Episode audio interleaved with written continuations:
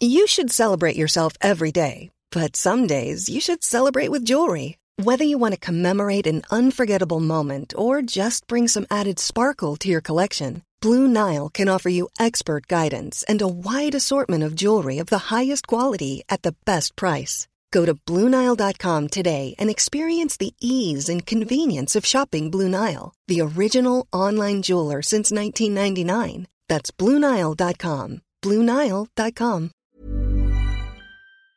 Yes,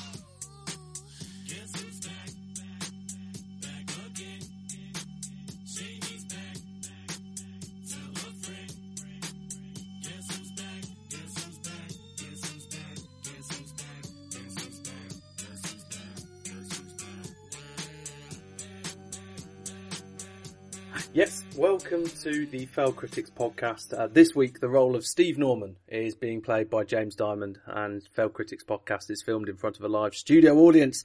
With me this week, I have Owen Hughes. Hello. And I've also got Carol Pets. Hello. And yeah, don't worry, audience, we haven't kind of done away with Steve or he hasn't uh, quit due to artistic differences or anything like that. I believe he's at his grand's villa in Marbella or somewhere like that. He's properly doing a kind of. He is one of the in-betweeners, isn't he? Uh, and he's off in Spain doing his own thing. And I offered to come after two weeks away. I was desperate to get myself back in here. So Exactly. um, you were offered the, the opportunity to either go to Steve's nan's villa or join us on the podcast, and you Yeah. chose us.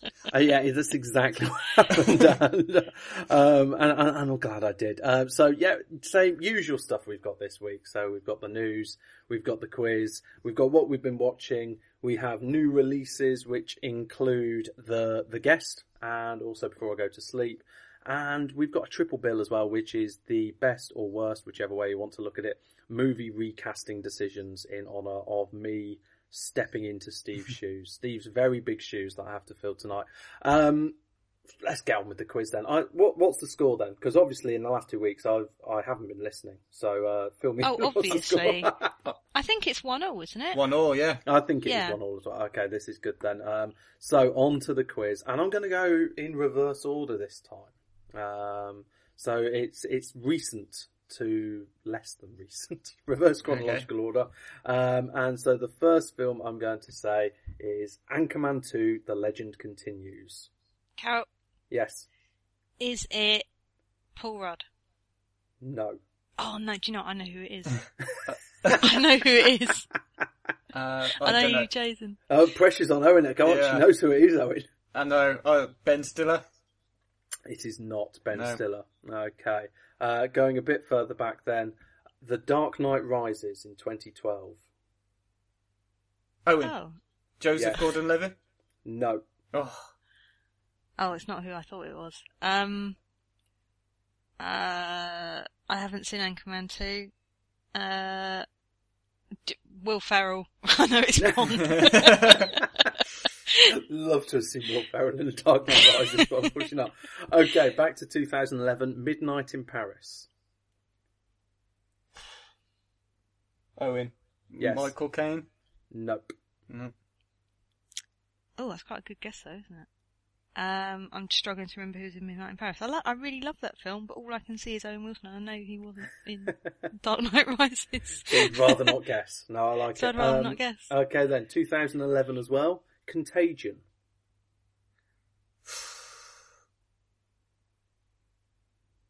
Who was in Contagion? Who was also in Dark Knight Rises? I, I've deliberately chosen some big ensemble casts here. Just This to- is- just yeah, to this mess is with you a little bit. Yeah, I know, Evil, so- frankly. Um, okay, this this might make it a bit easier then. Back in 2010, Inception.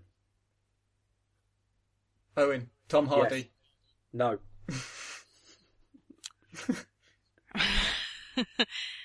um,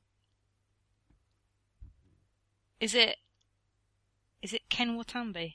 no, it is not. Oh. Okay, back in 2009, Public Enemies.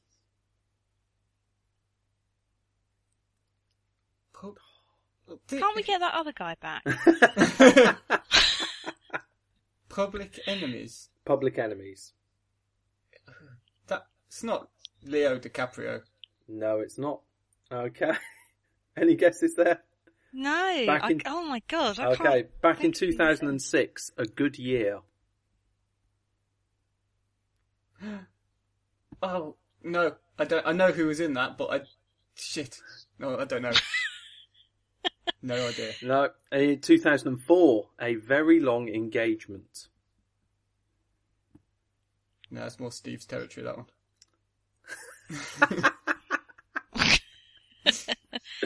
It's Uh, not. It's not. Um.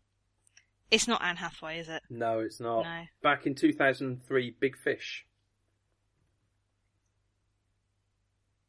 I'm guessing now it's going to be an actress, Jesus but I can't remember who the actress was who was in Big Fish, which isn't very. There's literally only one actress in The Dark Knight Rises, and that is. Uh, the one I've just said. Marion Cotillard. Cotillard?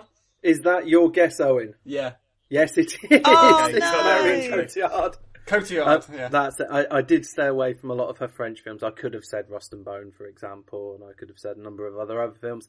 No, but yes, well done, Owen. You've taken a 2-1 lead, and uh, obviously Marion Cotillard is in Two Days, One Night, which I will be reviewing later on in the podcast. Moving on to the news, and I think the big thing that we all want to talk about is the launch of the London Film Festival. Uh, a number of big films getting their premieres on these shores uh, later on in October. Uh, looking at films like The Imitation Game, uh, which features Benedict Cumberbatch, Cumberbatch's attempt to beat The Rock's record for the most film appearances over a three-year period. Fury, uh, which finally, finally matches Brad Pitt and Shia LaBeouf on the same screen. It's a bit like Heat. Um. Foxcatcher with Steve Carell doing a Robin Williams. Um, I, I mean, like basically doing a straight creepy psycho role. Uh, Channing Tatum, Mark Ruffalo. Uh, Men, Women and Children, the new film from Jason Reitman, and also Mr. Turner, which is Mike Leigh directing. Surprise, surprise, Timothy Spall uh, in a biopic of the great artist. Uh, what are you thinking about those films? Have you heard anything about them? Got any any there that you particularly interested in? Yeah, pre- well, pretty much all of them actually, from my point of view. Although in a spectacular uh, act of, of self-handicapping, I have booked a holiday for the first week, so I'm going to be not there for, for many of the films you've just mentioned. Oh dear. because all the films uh, seem to be playing in kind of like in a, in a three day span basically. So you can see it one day or you can see it the day after and that's pretty much it. Um so yeah there's a lot of stuff that unfortunately i'm going to miss. Um but i'm really looking forward to uh mr turner. I think a lot of them to be honest are coming out not very long afterwards anyway um i'm really looking forward to mr turner um the Tate in a in a great um, kind of synergy of, of just put together a, um, a, an exhibition of late Turner works, so that could be a good a good double bill, I think. Go and watch that, and then go to the Tate afterwards. Oh. Um, yeah.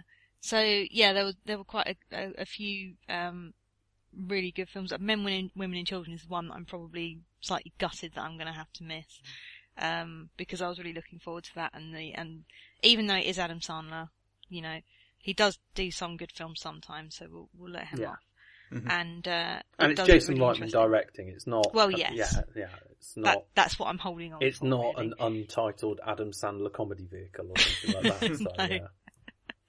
But um, yeah, so, so pretty much all of all of them really. Uh, looking forward to. I I don't, to I say. I think Foxcatcher's it's the one that I'm really, really looking forward to. I've, I've heard really good things about it from Toronto Film Festival. Because Yeah. there was a huge delay, wasn't there? It was meant to be out. Because originally people were talking about it for last year's Oscars, or oh well, the, the, the Oscars that have just gone. Uh, there, there was a bit of a quite a big delay on it, but I'm hearing really, really good things about that, and it's based on a very, very creepy true story about wrestlers, like like proper wrestlers, not the American. Wrestlers. Yeah, Not like, not like Greco-Roman style me, damn it. wrestling. Yeah. Uh, yeah. I mean, we've seen Steve Carell's done a, a bit of a played a bit of a shit in in the way way back. yes. Mm-hmm. Uh, but yeah, I, don't, I think this is going to be on a completely a whole new level. And and again, from the I've only seen a trailer, but it does look. But he does look very effective. He's almost unrecognisable. He's got a Uh, prosthetic he's, nose he's on, basically hasn't he? He's prosthetics as well. gone down the Nicole Yes. Kidman give me an Oscar route there. Um, stick Yeah, a fake nose on, absolutely. job done. Um, I'm also really interested in uh, seeing Rosewater, which is uh, Jon Stewart from The Daily Show's directorial debut, about um, starring Gael Garcia Bernal as a, a BBC reporter held captive in Iraq for 118 days. Anything you're particularly interested in knowing? Yeah, well, there's a couple of. I mean, obviously, the first thing I did was look for any Korean films, and I found a couple that sound quite good. Um, one of them that's showing is uh, a film called A Girl at My Door, uh, Hmm. which isn't written by or directed by Lee Chang Dong, but his name is still attached, and that's kind of enough to get me excited about it. Is he the Korean Quentin Tarantino? In the sense Yeah. that Quentin Tarantino presents. presents. no, it's he's actually a producer on the film, so that gives me some hope. Um, but his other films are just absolutely fantastic. And and there's another one that was picked up on by Carol in her preview on the website for the London Film Festival Good called plug. A Hard Day. Yeah, another good plug. I'm getting good at these. That's kind of what I do now. I just appear on the on the podcast and plug the website. But um, no, yeah, A Hard Day. It's kind of like um, I think she, I think you actually described it, Carol, as a neo noir. Um, which That's how it's a bit not my words, the words of the brochure. the words from the brochure. I brochure. thought you say Shaking Stevens, not my words. the words of Shaking Stevens. That'll be my second partridgeism of today. But um, so yeah, but it's it's it sounds quite good. It got a lot of um, like through word of mouth. It became really popular in Korea. It went into their box office really low, and just because people were talking about it, it suddenly climbed up their chart. And yeah, so I mean, I'm really looking forward to to those two most of all. I think also. Um, Monsters sequels uh, Mm. supposed to be. I don't know. I don't know whether I'm excited about it or not because I did quite enjoy Godzilla, but Monsters left me wanting a bit more. So I don't know. Monsters. It's a new Continent? director, isn't it? Yeah. Yeah. it's a different director. I think the the guy Oh, is right, uh, okay. Gareth Gareth Edwards, not Gareth Evans, as I said the other day to someone. That's someone that's a different Welshman. I Gareth always get them confused. Yeah. I always Yeah. get them confused. Yeah, uh, Gareth Edwards is producing it, but I think by the Okay. sounds of it, they they are using the franchise, the Monsters franchise, as it is, to uh, give chances to people to direct for the first time or, or to direct a Oh, big right. film for the first time. So you'll get a different director each each one, basically. That's what it sounds like it's going to happen. That's quite interesting. Cool. Yeah, I'm glad I mentioned it without knowing anything about it. now. I feel educated. You lucked out there. Uh, I thought Michael Winterbottom's Face of an Angel, which is inspired by the Amanda Knox case and stars Daniel Bruhl and Kate Beckinsale. I think that looks really interesting. Another one that I caught my eye was uh, The Mule, um, which is uh, an Aussie comedy about a drug mule that seems to show Hugo Weaving channeling the look of Nick Cave as a drug cop, which uh, I'm, I'm there for that already, to be honest. I, I'm a big Hugo Weaving fan, so low, uh, there's huge, huge number of films on there. If you can get to London at all, I'd suggest trying to get some tickets if you can get your hands on them. They seem to be a bit gold dust for the bigger films. We will maybe somehow attempt to meet up for London Film Festival. The, the, the plan is to possibly do a podcast from down there. So, um, so keep keep your fingers crossed that we can put all that together. Uh, apart from that, I think that's that's probably it for the, no one's died this week, so that's good. News is a bit short. That's something to be glad of, though. It James, is something really. to be you very sound, glad. You sound slightly disappointed. Yeah, well, it's you know, it's worse when you phrase my- it as.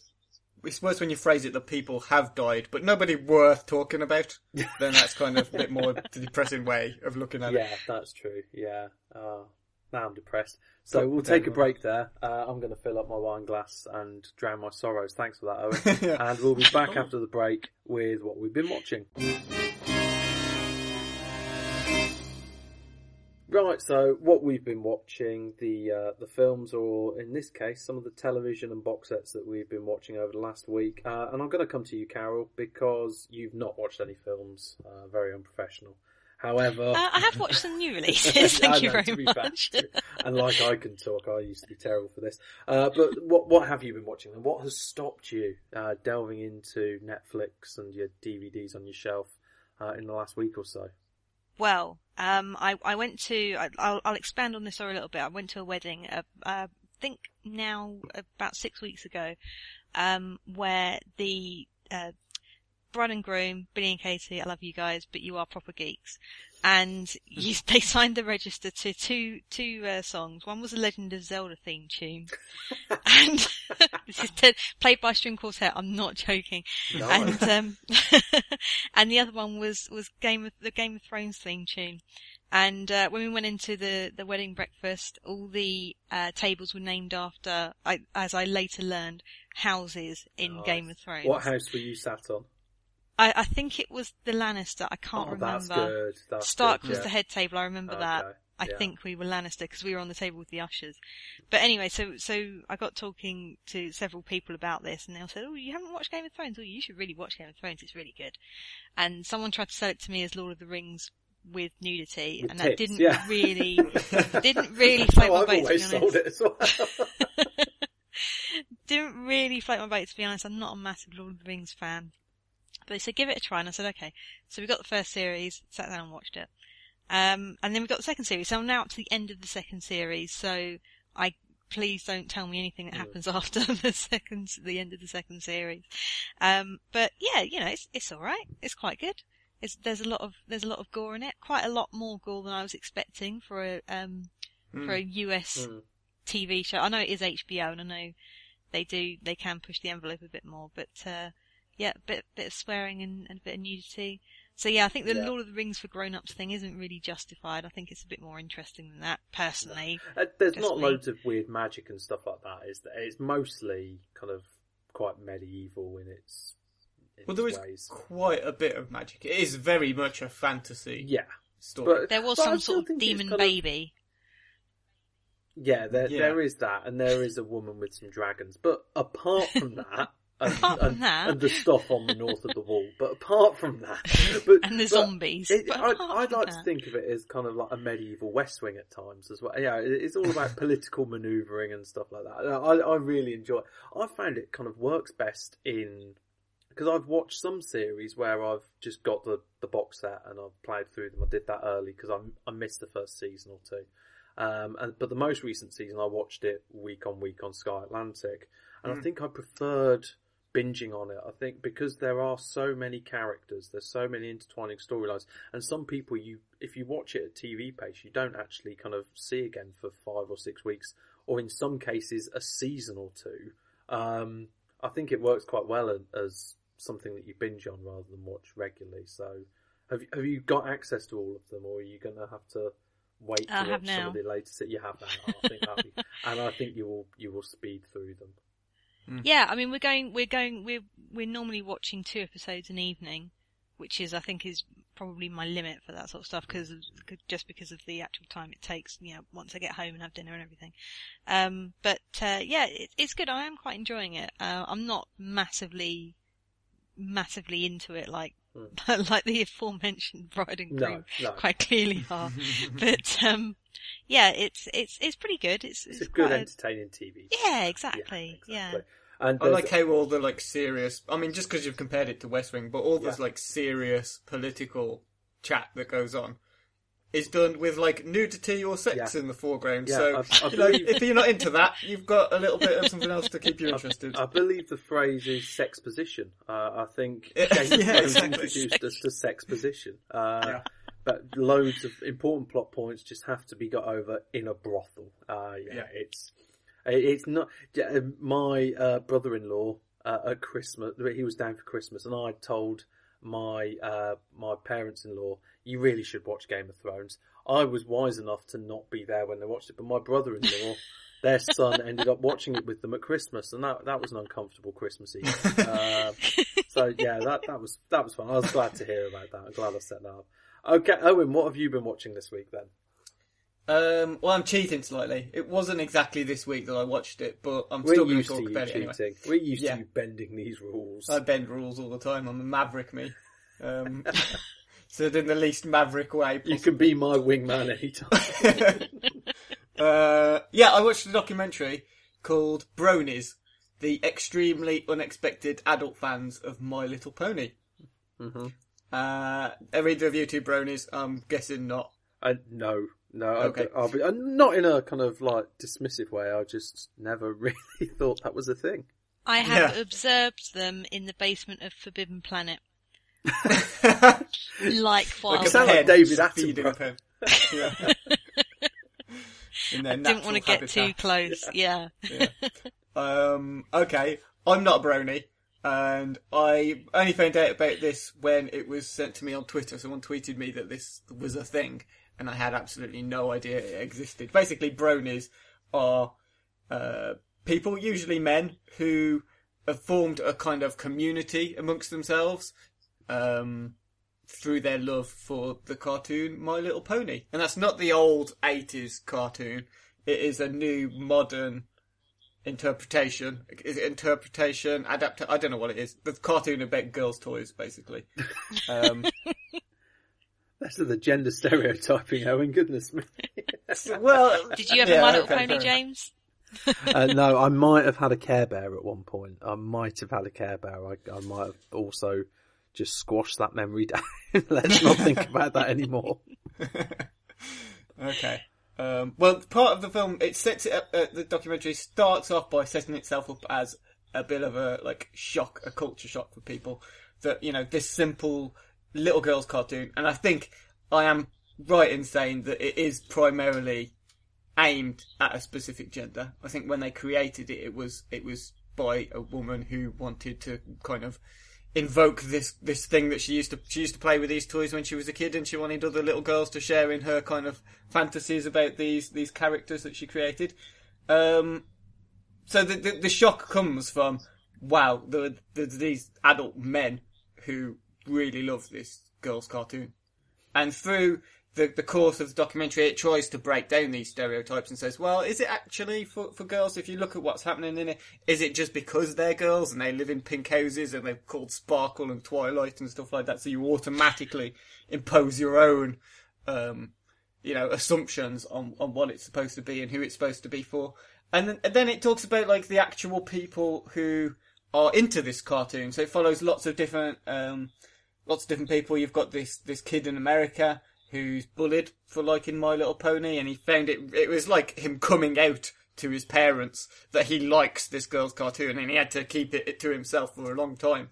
And it's, you know, I mean, I don't know how much of it is hyperbole and whether it's just built up because it's a, um, a documentary about it or not. I don't really, don't really know. I think some of it might be playing up to the camera, but it also has what what the impression that I got, I watched it with my wife, and she also just had absolutely no idea about it. I put this documentary on and said, "Look, you've got to watch this because it just sounds absolutely bonkers." And she was she was as shocked as I was by some of these these kids. But the the automatic thing you start to think about is th- these kids. They're just. I mean, again, perhaps it's just my.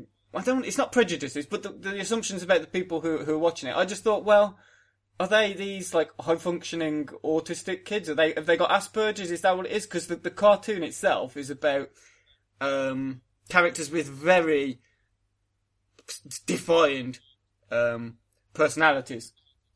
Well, not personalities, you know what I mean, because they're horses, so they can't have personality. But the, you know, they, they've got their own characteristics, these traits that make them who they are, and it makes it easy for the these kids with Asperger's. In fact, one of the kids who's in the documentary um, has Asperger's and talks about it quite openly. And it's, you know, it makes him easy, it makes it easier for him to understand their reactions to things. Part of me thinks, well, that's just cartoons. It's not specific to My Little Pony. Lots of kids' cartoons are written in a very simplistic way, and kids, you know, the characters in the, in the cartoon learn the message, and at the end of the day, it's, you know, this thing has happened and they've learnt a lesson, and it's, you know, that's just kind of standard, I think, for American kids' cart, or just kids' cartoons in general. And I'm not having to go at it for all that. I think that's fine. But the documentary itself paints it. I mean, the other thing it does is tries to get these people to explain why they like My Little Pony so much. And it's really awkward because they're first of all, all of them quite socially awkward themselves anyway. And then the the the explanations they give are really basic. Like the characters are really good, and you think well, you've not really explained why you like it, what's good about them. And there, there's a lot of fluff like that in the documentary, and it it is partly a, an advert for what's called BronyCon. Or s- something similar. So the, a lot of it is about this BronyCon, where all these kids from all over the world who share a common interest, they don't really have any friends, they're all a bit loners, and they all come together eventually for this thing, and it just unites them. And that's probably the weakest aspect of the whole the whole film because it's just well, I don't really give a, a shit. What I want to watch this documentary for is the weirdos who like this cartoon. Stop trying to make me feel sympathy for these people or feel like they're normal. I don't want I don't want to watch a documentary for that. I want to see the crazy people, and it doesn't really show you any of those. It's a bit apologetic. Um, not apologetic. It's just a bit wishy washy, a bit nice, and that deflates the kind of expectations slightly. Um, but you know, I think it's okay for what it is. But uh, yeah, I would have liked to have seen more weirdos. I wanted to see more crazy people. Like there's a guy who has married one of the cartoon characters. And he goes around on internet forums. In real, this is in real life. This is not just made up for the documentary. They don't talk about it on the documentary. It's like he has claimed to have married one of these cartoon characters. and he's written an open letter online. You can Google it and you can find it where he tries to discourage people from drawing, um, without trying to turn the atmosphere too blue, kind of porn. You know, drawing explicit images of themselves with these cartoon characters, these cartoon underage girl horses. And so it's all a bit weird. And I would have liked to have seen something that kind of dissected who these people are and why they think is acceptable, but it's not. It's very lightweight. It's just a really nice look at the people who are actually a bit kooky, but it's only because they're, you know, they don't really have many friends and they just get together for this, this cartoon. So that's it really. Um, but it's probably worth a watch if you don't know anything about brony culture, which I didn't. So it's kind of enlightened me a little bit. But yeah, it wasn't that fantastic. So basically, Hasbro's answer to the Lego movie isn't very good. um, well, it depends because Callum really enjoyed the movie of My Little Pony. Um, There's a movie again, not of it. putting any stereotypes out there. That doesn't surprise me too much that Callum likes it because he's talked openly about his like, you know, he likes animation. He's talked about cartoons that he enjoys as an adult. Anyway, but yeah, I mean, he really, really liked the movie that was made of My Little Pony. But I've tried watching it. I don't get it at all. I can understand why kids who have this, you know, suffer from Asperger's or I don't know, it's not suffering, is it? I'm just digging holes here. Oh my But, you know, god! Though, after after the sexism in the last podcast, I know it's just getting worse, isn't it? He's an Pe- equal people who live opportunities with hater, Asperger's. though. um, mm. I'll just stop, shall I? I'll yeah, shut you up. miserable That's old sod. Yeah, okay. I, I, okay, uh, I watched uh, a few films. For once, I actually did some prep, watched a few films. But the one I want to talk about this week is Two Days, One Night, or as my even my very basic level of French uh, can say, Deux jours, une nuit. Uh, I believe that that's right, isn't it? No Uh, one's going to correct une, me. but uh, yeah, pretty much. Pretty much, yeah. Okay, that that'll do for me. Uh, it's the latest film from the critically acclaimed Belgian filmmakers, the Dardenne brothers. Uh, in fact, this is the first film they've ever made that's left the Cannes Film Festival completely empty-handed. But don't let that misguide you into thinking this isn't up to their usual standards.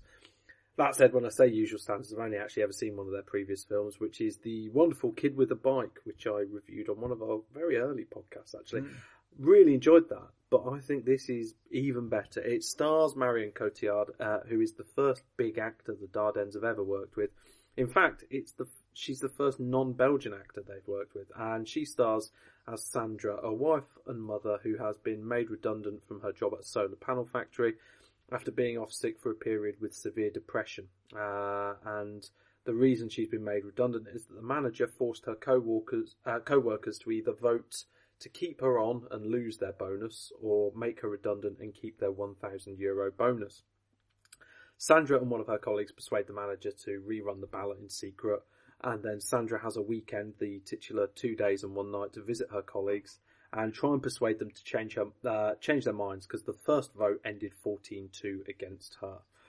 First things first, I just have to say Cotillard is magnificent in this. Uh, I've long been a big fan of hers, and I have to I think this performance possibly surpasses that of hers in Rust and Bone, which was my favourite film and performance of 2012.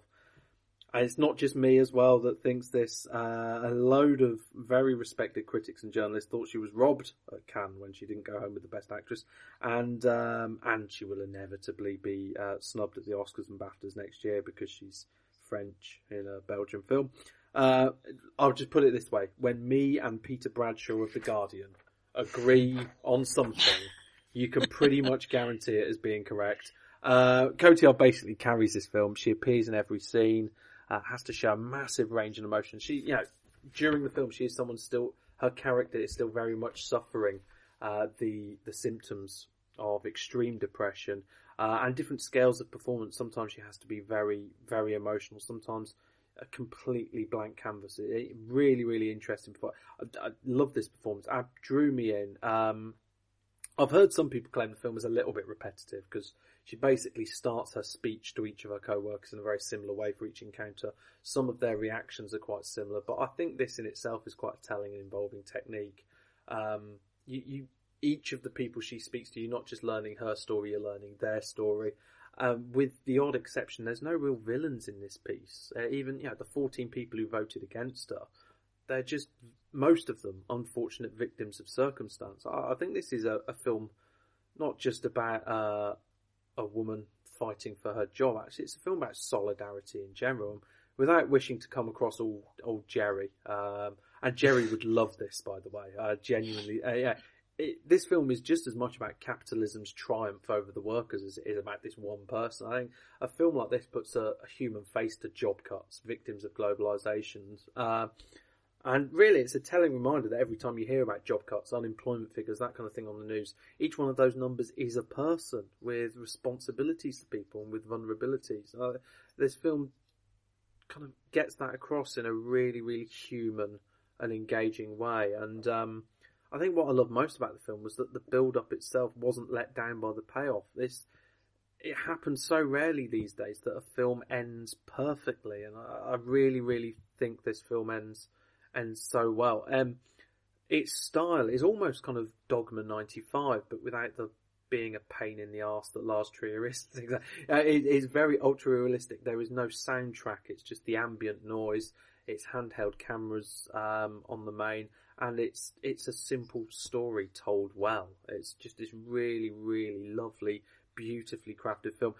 One small criticism, and it's not of the film actually, uh, but the BBFC certificate before the film had a trigger warning on it about one scene, and I'm not going to go into what that is. However, if you go and see this film, you you will read it before the film even starts. Now, I understand the reason for that trigger warning to be there on the certification uh, notice, but at the same time, it flags a big plot point, and for the rest of the film, I was unconsciously kind of waiting for this scene to happen. Uh, which did lessen the impact of the scene when it did occur. And that's despite the fact that I felt this scene was handled with great sensitivity and a, almost a terrifying banality as well. Um, so I, am not quite sure I've got an answer for that. It's just kind of a warning, a heads up. If you do go and see this film, maybe just look away at the certification bit. I don't know. Uh, although in the screening I was in, someone kind of read it out loudly. Yeah, the way that people just read stuff off a screen loudly for no reason. Idiot. Anyway, um, all I was, this film won't be amazing for everyone, and I don't mean that in a snobby way. I just know that ultra naturalist, ultra naturalistic French language dramas about small town life aren't necessarily everyone's cup of tea. Um, but if you love film in any way, please, please give this a go. It is that epitome of a simple tale told well. And actually, do you know what? The more I think about it, the more convinced I am that I have a new favourite film that I've seen this year. Absolutely adore it. Wow. High yeah. praise indeed. Exactly. Like, like, I say, do you know, it is, it is very much my kind of film in that sense. Yeah, I, I love Blue is the warmest colour. I, I love Rust and Bone. I do love these. I, I love French cinema in that sense. Um, in the same way that someone who's a horror fan who saw a horror film done really well would probably rave about it more than people who didn't quite have that love for that style and that genre. So I, I think I, I, honestly think loads of people would really like this. They wouldn't necessarily think it's the best film of the year, but because everything just fitted so well for it, I think yeah, it's. I think I need to think about it, and I'd want to go and see it again. But I think something has finally toppled toppled the Lego film from my my top my the top place on my films of the year. So yeah, but you haven't go. seen Bronies yet, so I haven't seen Brad. and we have got award season coming up and everything. There's a load more films we're excited for, but yeah, really, really enjoyed this. If you get a chance to, and if you live in one of those places like Owen, where good films generally don't get shown in the local cinemas and things like that, and we'll probably have that discussion later on.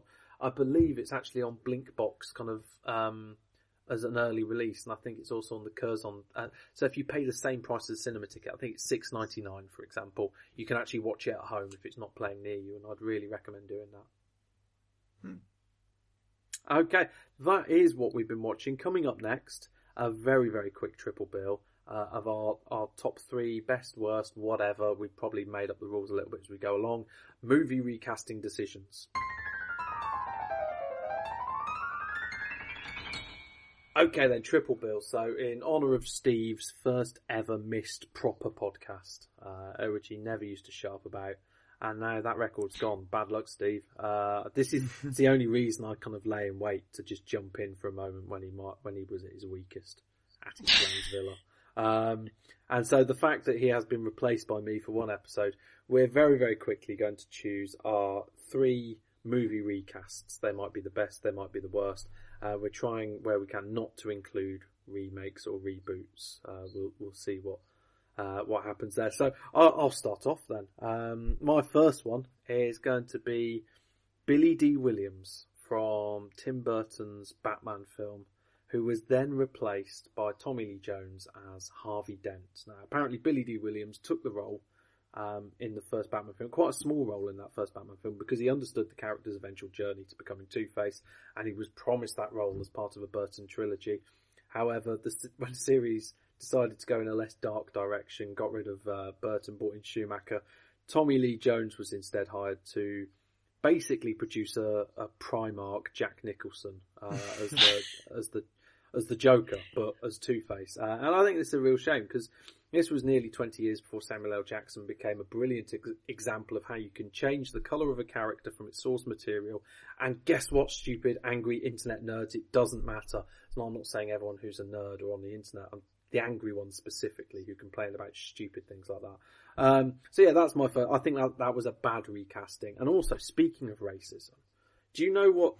I was researching this, and if you go into Google and you start typing Billy Dee Williams, do you know what the first Google autocomplete is?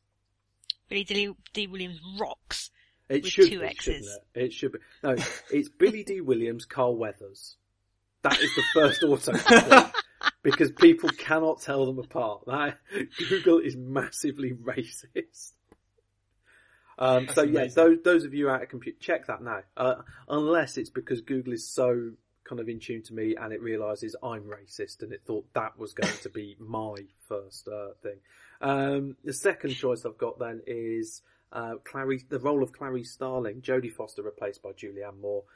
Normally, I'm a bigger fan of Julianne Moore than I am of Jodie Foster. I, I generally think she chooses better and more interesting films on the whole.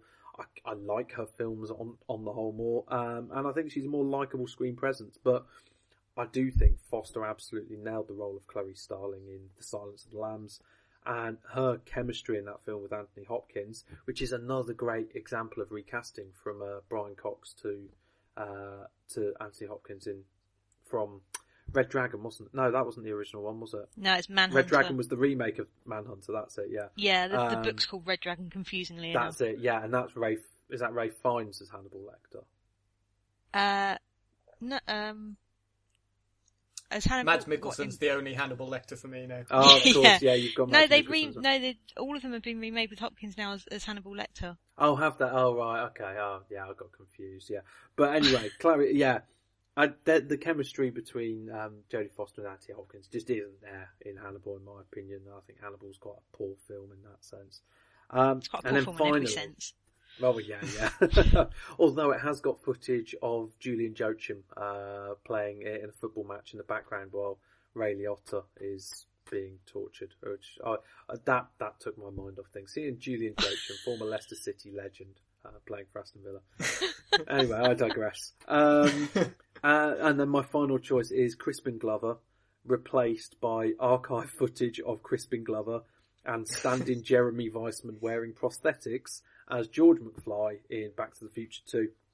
I could have done the whole triple bill with Back to the Future recast. Obviously, Elizabeth Shue came in during Back to the Future 2, and uh, Michael J. Fox replaced Eric Stoltz quite famously as Marty uh, after filming had started. And as Carol pointed out to me, I think before this, uh, before we start this podcast, you can see bits of Eric Stoltz in the first film as well.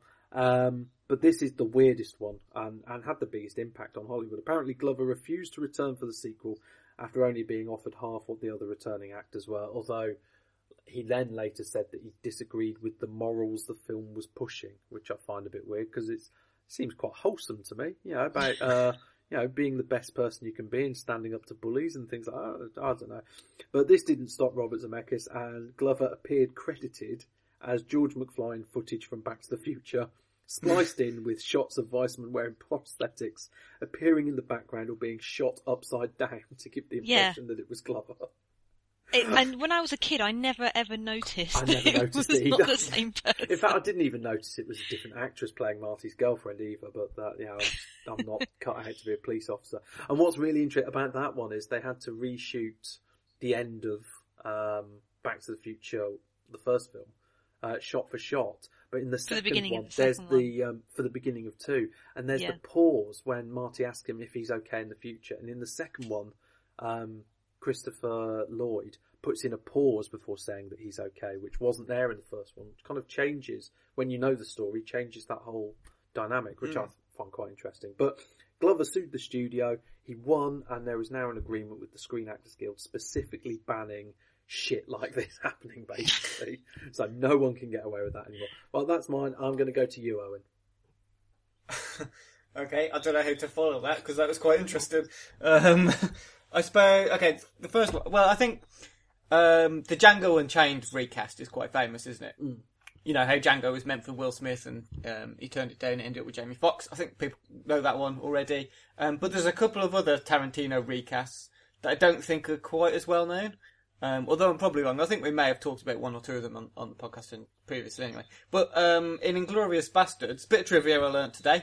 Um, the Bear Jew, the character the Bear Jew, was apparently intended to be played by Adam Sandler. I didn't know that. Yeah, certainly changes the, the character, doesn't it? Um, before Eli Roth got the role instead. Um, That actually sounds like a, an Adam Sandler film that um, Uh, Bear Jew. AWESOM-O 3000 in South Park will come up, when he's coming up with the Adam Sandler films. Adam Sandler is a bear and a Jew. Maybe that's where it came Yeah. from. Who knows? um, but um, yeah, I know. I can't imagine it really. But um, I suppose the most or the more significant recast from Inglourious Basterds, and my official first choice. First choice isn't Adam Sandler. Um, being replaced by Eli Roth. My first choice um, is the role of the uh, nasty Nazi. Um, I'm coining that phrase. Colonel Hans Landa, who is played to an Academy Award-winning standard by Christoph Waltz. Um, although it was a character, I mean, it's a character Quentin Tarantino has gone on record saying it's the greatest character he's ever created. But apparently, it was a, a, another one that was written for a specific actor, and it was meant to be played by Leonardo DiCaprio. And it was kind of a last-minute change of heart that Tarantino had, where he thought, oh, actually, I want a German actor to play this character instead. Um, and then he ended up picking an Austrian actor, but there you go. All the same, Um, aren't Yeah, it's European, that sort of region, that's fine. Um, you know, I'm, I'm sure DiCaprio would have been great though, as he is in most films. And uh, he did show in Django that, that he can play the kind of despicable bastard character Yeah. really well. Um, but it's hard to imagine anybody else. I know. playing and and Hans look now, at? Christoph Waltz's career as well. Yeah, Yeah, that- exactly. Yeah. yeah. Yeah, I know he was then. respected kind of in, in German television uh, and the, the German film industry and yeah, that kind of thing. But um, yeah, you can't imagine Just that he would cat- have broken through in that way without that role. That's yeah, right. now he's Oh, been in Muppets Most system. Wanted and everything. Exactly. Christoph Waltz is performing a waltz. Um, but yeah, so that was my first choice. My second choice, um, not so much a casting, uh, well, it isn't a recast, uh, recast of a character, uh, more of a forced recast of a director. Um, also happens to be one of the absolute worst films in existence. Um, so I'm talking about a change of director in the Japanese sequel, Battle Royale 2, Requiem. Um, the original director, this is going to sound really harsh, the original director, Kinji Fukusaki, or Fukasaku, sorry, um, who directed the first film, first Battle Royale, he died, uh, suddenly, Oh. well, of prostate cancer, uh, after shooting just one scene, um, of Battle Royale 2. No, so who, who would be the ideal replacement at sh- such a short notice Uh, to take over? Uh, Takeshi Kitano, because he was in the first film, and that that would have been awesome.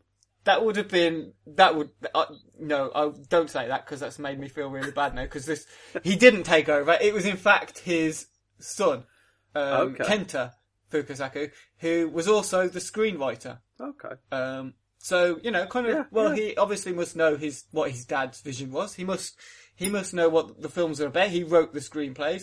Um, but it, in fact, Battle Royale 2 is one of the most incompetent pieces of shit I've ever had the misfortune of watching.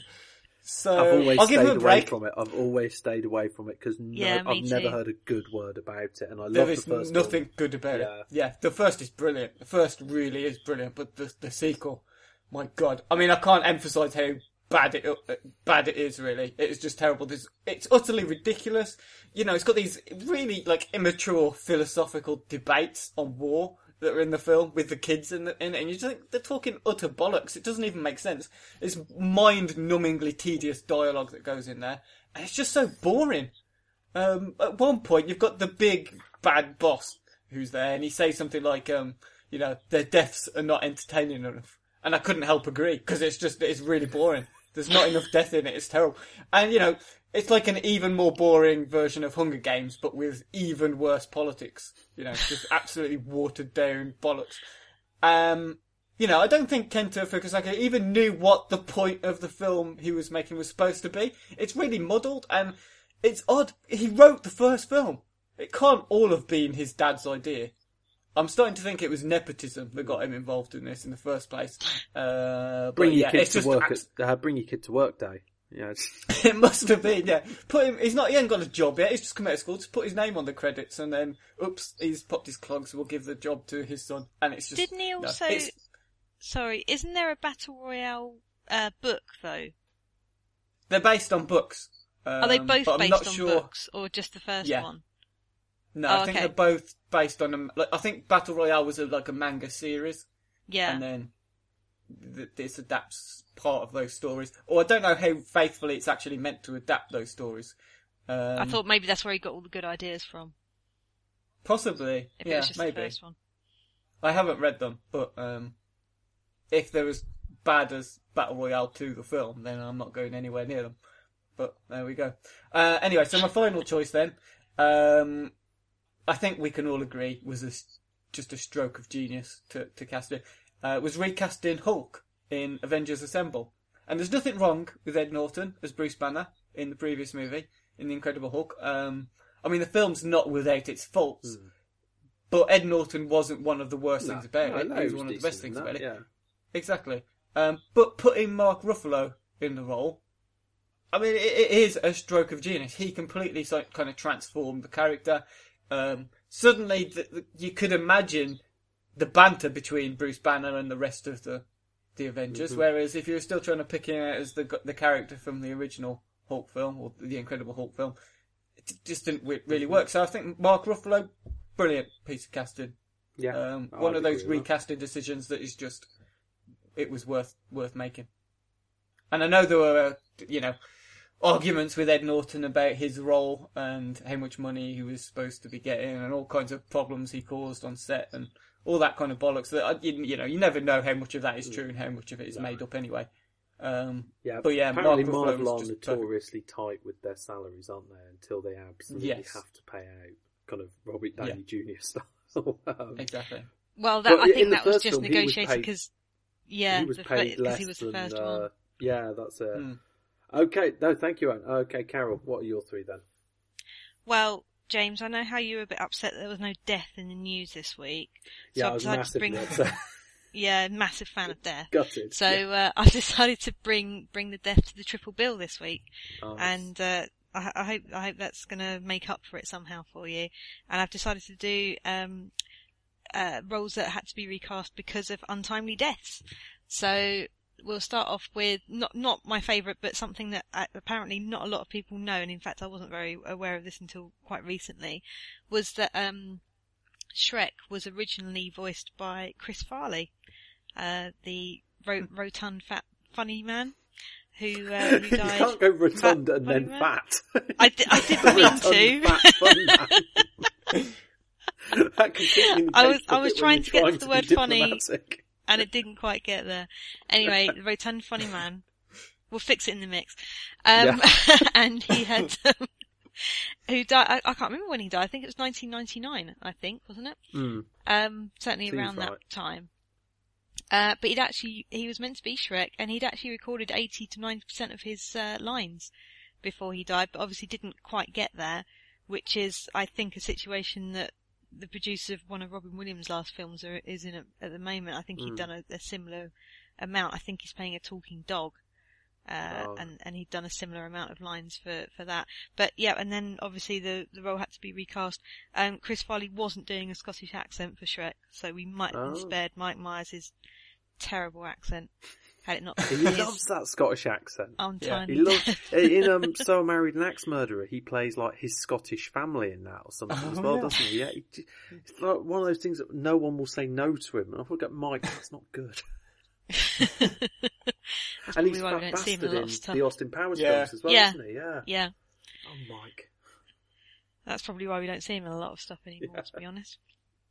Um, so the second one, uh, that I'm going for, which personally I don't think was for the better, but hey ho, uh, was, uh, Dumbledore in the Harry Potter series. Obviously the first three, he's played by Richard Harris, and then Richard Harris being quite old and, and having had a hell of a life, frankly, Oh, uh, yeah. died.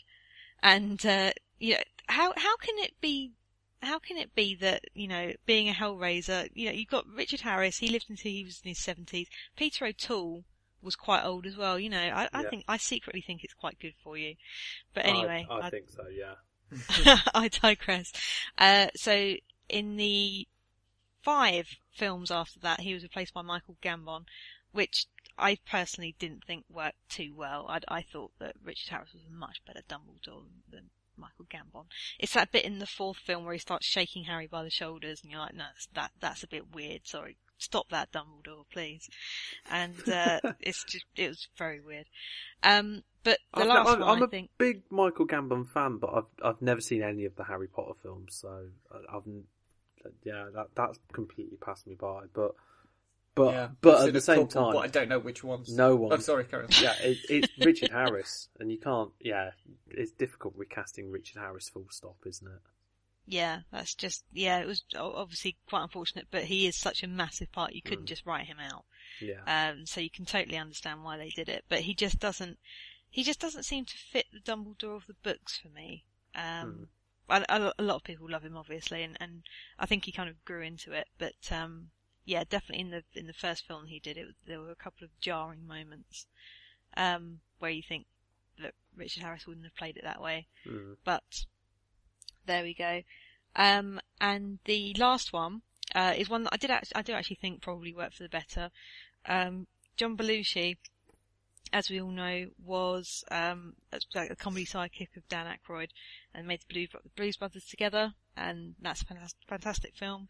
And then, unfortunately, he he is probably in, like the anti Richard Harris in that he is a pretty bad advert for living living a fast life, frankly, because Yeah, I don't think he's booze is fine. It's when you start It's when you start putting- stuff. Yeah. putting everything else in there as well. That's when it starts to go horribly wrong. So he passed away, I think, 1982, and um, he was meant to be playing uh, in a, a role in the film that Dan Aykroyd was writing at that point called Ghostbusters. He was meant to be playing Peter Venkman, and obviously then he died, and they had to get Bill Murray in instead. Uh, and John Belushi became uh, what is now known as Slimer. Funnily enough, that's a fun fact for you there. That's that's why he eats so much food. He's based on John Belushi. So um, yeah, I think that one works quite well personally. I can't really see John Belushi in that. I I, I guess I can, but We, I- I, I can't think see that- anyone but Bill Murray doing it. That's No. the whole thing, isn't it? It's one of those where he just made that his own. Yeah. absolutely. But yeah, he um they they wrote John Belushi into the into the script instead as a ghost who constantly eats. Oh, oh, that's, that's that was nice. Yeah. Owen, did we have any from uh, Twitter? And has anyone got Steve's? I can't remember what Steve's were now. I'm going to have a quick look for them now. Owen, You have a look for Steve's, and I'll talk do the about Twitter. one, yeah. I'll do the Twitter one. Um, at New Rules New Life has tweeted it. Um, first thing he said, when I asked for for people's suggestions of recasts, movie recasts, he said, "Is that like Viggo Mortensen uh, replacing Stuart Townsend in Lord of the Rings?" That's interesting. I think so. Yeah, yeah. Yeah. A couple of other people, uh, well, one other person suggested that. At, um, Martin Cross at NBC UK um, also suggested Viggo Mortensen. He also said Harrison Ford as Indiana Jones instead of Tom Selleck, which would have been interesting as well. I- and also I- one of these roles you can't imagine anybody else Yeah, playing. I also No, I had can totally imagine Ford Tom Selleck. Mind. with the moustache. Yeah. Yeah. Um, I, I had Harrison Ford in mind, but um, having replaced uh, Alec Baldwin as um, oh the God, I can't remember Tom Clancy character. What's his name? Jack During Ryan. present day, Jack Ryan. Thank you. Oh, yeah. Which then became um, oh God, Affleck in terrible, terrible uh, Sum of All Fears. Uh, so that was there was a load of recasting in that one. Hmm. Yeah, I Yeah, have now got it's Chris Steve's, Pine, I think. Yeah, yeah. Who was Yeah. just bland. Um, but yeah, keep going. We- keep going, Owen. Yeah, we, well, we had a couple more. We had uh, Shawkey also suggested Michael J. Fox um, in Back to the Future, uh, and Matt Lamborn, um, frequent listener, sometimes appearing on the podcast himself, Yeah. also tweeted us. He said, uh, "How about Kevin Peter Hall replacing Jean Claude Van Damme in Predator?" Which is a really Oh, good yeah. shout because Van Damme was originally the Predator in Predator until he was too much of an arsehole and they kicked him out. Really? It's Are you sure it's not as just well, 'cause he- He would Yeah, have won they the changed film, the whole wouldn't he? character design. Pardon? He would have won the film if he was Predator. So they were like, well, we yeah, can't allow he allow would that have to outshined happen. them all. Yeah. um, so Kevin Peter Hall played Predator, who also plays a pilot in that film. He pilots the helicopter as well. So there you go, he Okay. gets two roles. Um, and it, Matt also suggested Ernie Hudson for en- Eddie Murphy in Ghostbusters. Yeah. I knew about is that one. I think Eddie Murphy just, I think it was written for him, but he turned it down. I don't think he was ever actually Yeah. cast. I, I, Recast, I did read some really interesting. Like I saw um, Sylvester Stallone as Axel Foley in Beverly Hills Cop, which is just the most bizarre thing. I think I read that one earlier as well. Um, Very Steve's odd. Were, Steve had one bad and two good ones. I'm not sure I agree with him here. His bad one is Ewan McGregor as Obi Wan Kenobi, which I th- think I- is a bit don't agree with harsh. that. Because I think I think Ewan McGregor does a good young Alec Guinness in those uh, films, and let's be Yeah. honest, the source material, the script he's working with is hardly doing him any Yeah, favours. that's that. They're think that's a not terrible because of him. Yeah, I, I think he's he also went for Mark Ruffalo as uh, Bruce Banner, and he went for Heath Ledger as the Joker. And I did say no reboot, Steve. So you know exactly what I said, Steve. And I, I, I do think the Nolan Batman films are a reboot on the kind of the previous era films. But oh, yeah, I'll let you have it because Heath Ledger's Joker is better than Jack Nicholson's Joker, in my opinion. But hipster alert, I think Mark Hamill's Joker is the best of all. That's all I'm going to say on that. Yeah, he's terrifying. Right. Yeah. yeah, Um, he's well, absolutely that's- horrifying. That's a triple build that took a little bit longer than we thought, but never mind. I hope you enjoyed it. Uh, after that, we got new releases before I go to sleep, and um, what was the other one? The guest. There we go. Coming up after the break.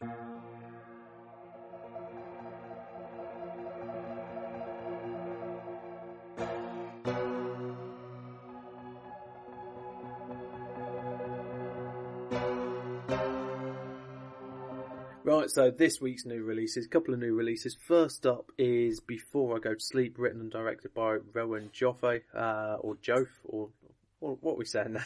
I don't know. Uh, but Joffe. yeah, based on the best-selling novel by S.J. Wat- uh, Watson, it stars Nicole Kidman as a 40-year-old amnesiac who wakes up every day having forgotten everything from the day before. Her husband, played by Colin Firth, appears to be hiding things from her, while her doctor, played by Mark Strong, is trying to treat her behind her husband's back by encouraging her to record her memories onto a digital camera. Mm, this isn't just a Memento rip-off, this is an M&S Memento rip-off. Here's a clip. You had an accident.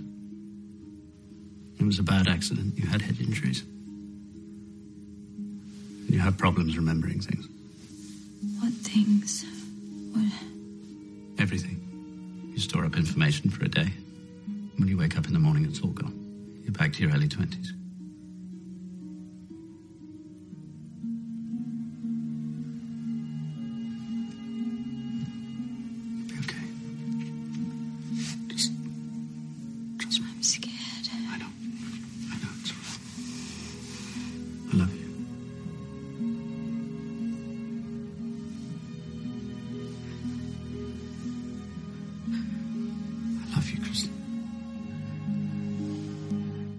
So there we go, that was Colin Firth and Nicole Kidman in Before I Go to Sleep.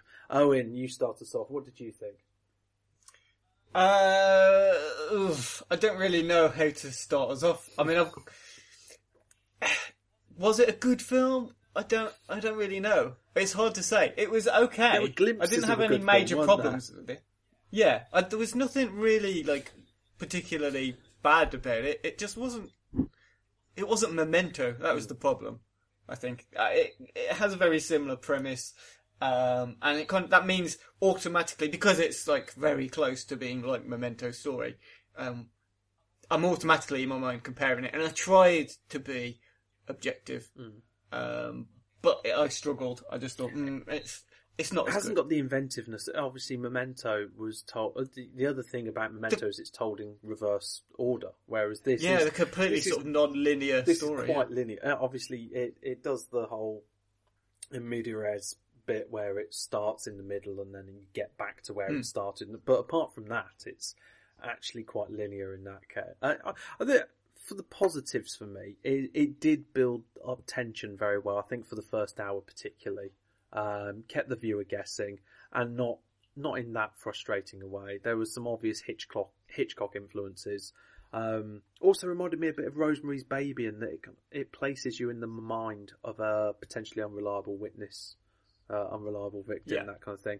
And I do think all three leads do pretty well with the material they're given. No one's putting in a bad performance here. I don't know, but that sums up the film for me. In the positives notes that I've written is no one puts in a bad performance kind of thing. It's one of those types of, what did you think, Carol?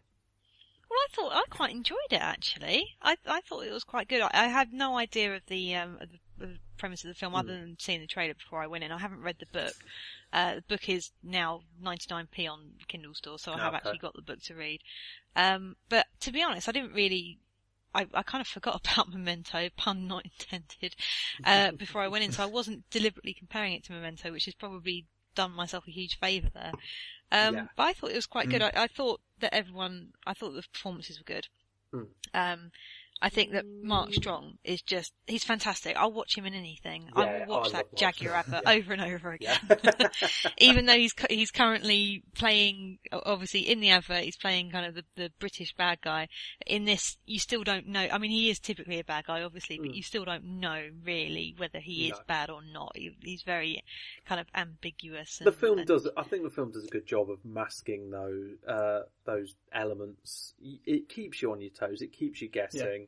It's Yeah. not too repetitive. There are you know repetitive bits, but I think it handles that quite well. Like I said, for the first hour, for the first hour and a bit, I, I, I was thinking I'm really really enjoying this. This is a good solid thriller of the type of thriller that I like that they used to make a lot in the 80s and 90s and don't seem to really really make much anymore for me, the problem is once once it starts to unravel, once you start to actually get the truth behind what's happening, it gets a bit OTT. It gets a little bit hammy, um, and, that bit is also quite drawn out as well. I was watching it thinking, Yeah. do you know what? Hitch would have found a way to end this five minutes after that reveal. That that's what he Yeah. did because he knows that once that reveal's there, you've lost all your power as a filmmaker. You need to pretty much wrap that up. You build up to the reveal and then end the film. But this had the reveal and then 20, 25 minutes, half an hour, I don't know, of Yeah. an extended kind of almost an epilogue, um, which I think But let ho- it down. The the whole film though is a series of reveals Mm. because you you basically the main character knows nothing about herself Yeah. and her story, so everything is revealed every five minutes. No, that's true. So I don't know whether it was just kind of like, I mean, it wasn't a watered down reveal um, that kept, that comes sort of three quarters of the way through, but there's um there's lots and lots of twists, and I think, like you say, it plays up to the fact that it's like an 80s or 90s thriller. It has lots of these Yeah. twists. But for me, I didn't think it was thrilling enough. I think a lot of the, the big reveals or the thrills came from one character talking to another. And it was just like conversational twists. And I thought, well, nothing's actually happened. Yeah. You've just said something's happened. Um, but also as like a drama, I thought it was a bit too lightweight for a drama as well to be taken seriously. Because it is just, I mean, it is utterly ridiculous. I mean, you've got to suspend your disbelief going in know exactly what you're going in Yeah.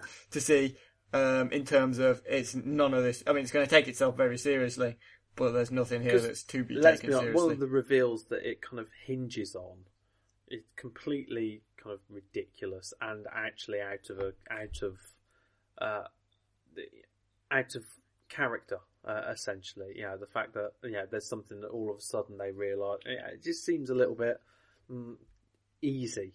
Um, Yeah. yeah, that that's all. I, but it was a bit I, of. I don't think it was obvious. I don't think it was obvious. no, no, but it I- wasn't obvious. I don't think it was obvious to the viewer, but knowing that character and the way that character behaves, it felt a little bit like, well, Yeah, surely they would have picked up on, you know, these clues beforehand. But Exactly. um, If, if it's said, the you know bit that I think you're talking about, Yeah. the clues don't actually appear until that bit and then they disappear again. Yeah, possibly Hmm. we might have to talk about this off air actually. Just, just clear that up. But I wouldn't want to ruin it. Do you know what? It's the kind of No. thing. It's No. the kind of film that if you caught it on TV one night, you'd watch it and go, "That wasn't a waste of my time. That was quite fun." Um, Yeah. But it's certainly not.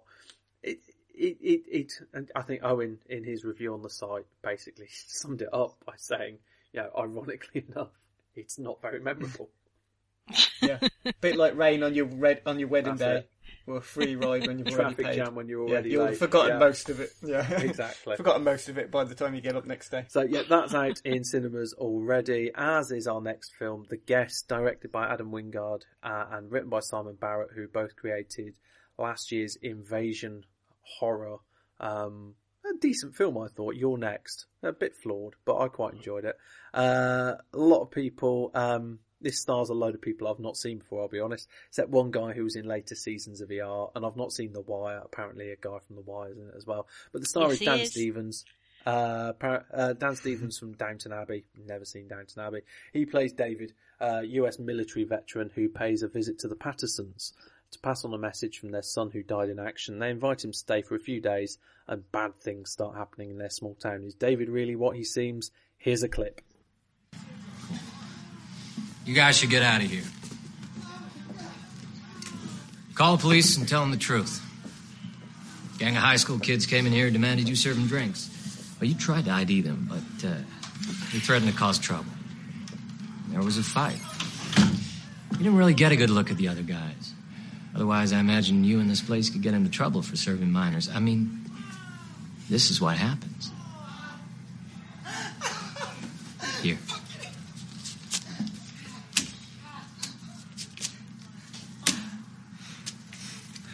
For the damages. So that was Dan Stevens as the mysterious uh, and and eponymous the guest.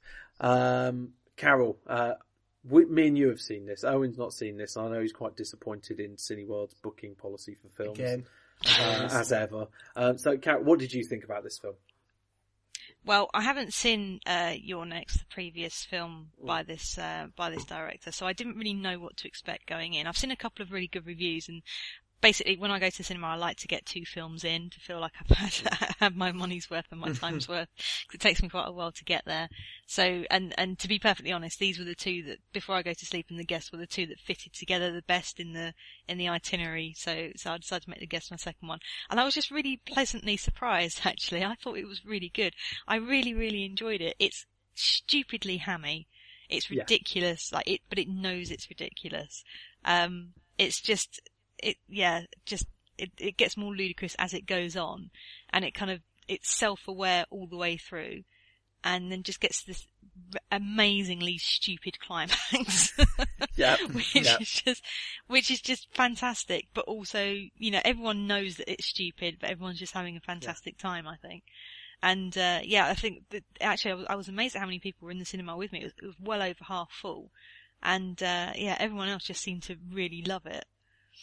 I saw it. I saw it in one of those rare occasions where you're the only one in cinema. That was amazing. Oh my God. I saw like a half eleven showing, and uh, yeah, I was the only one there, which made it really weird because I I laughed out loud to certain bits in it, and then realised I'm the only one in here, but I'm laughing out loud. And that's, it was at, at times really really funny. Yeah, quite dry and dark, but genuinely really really funny.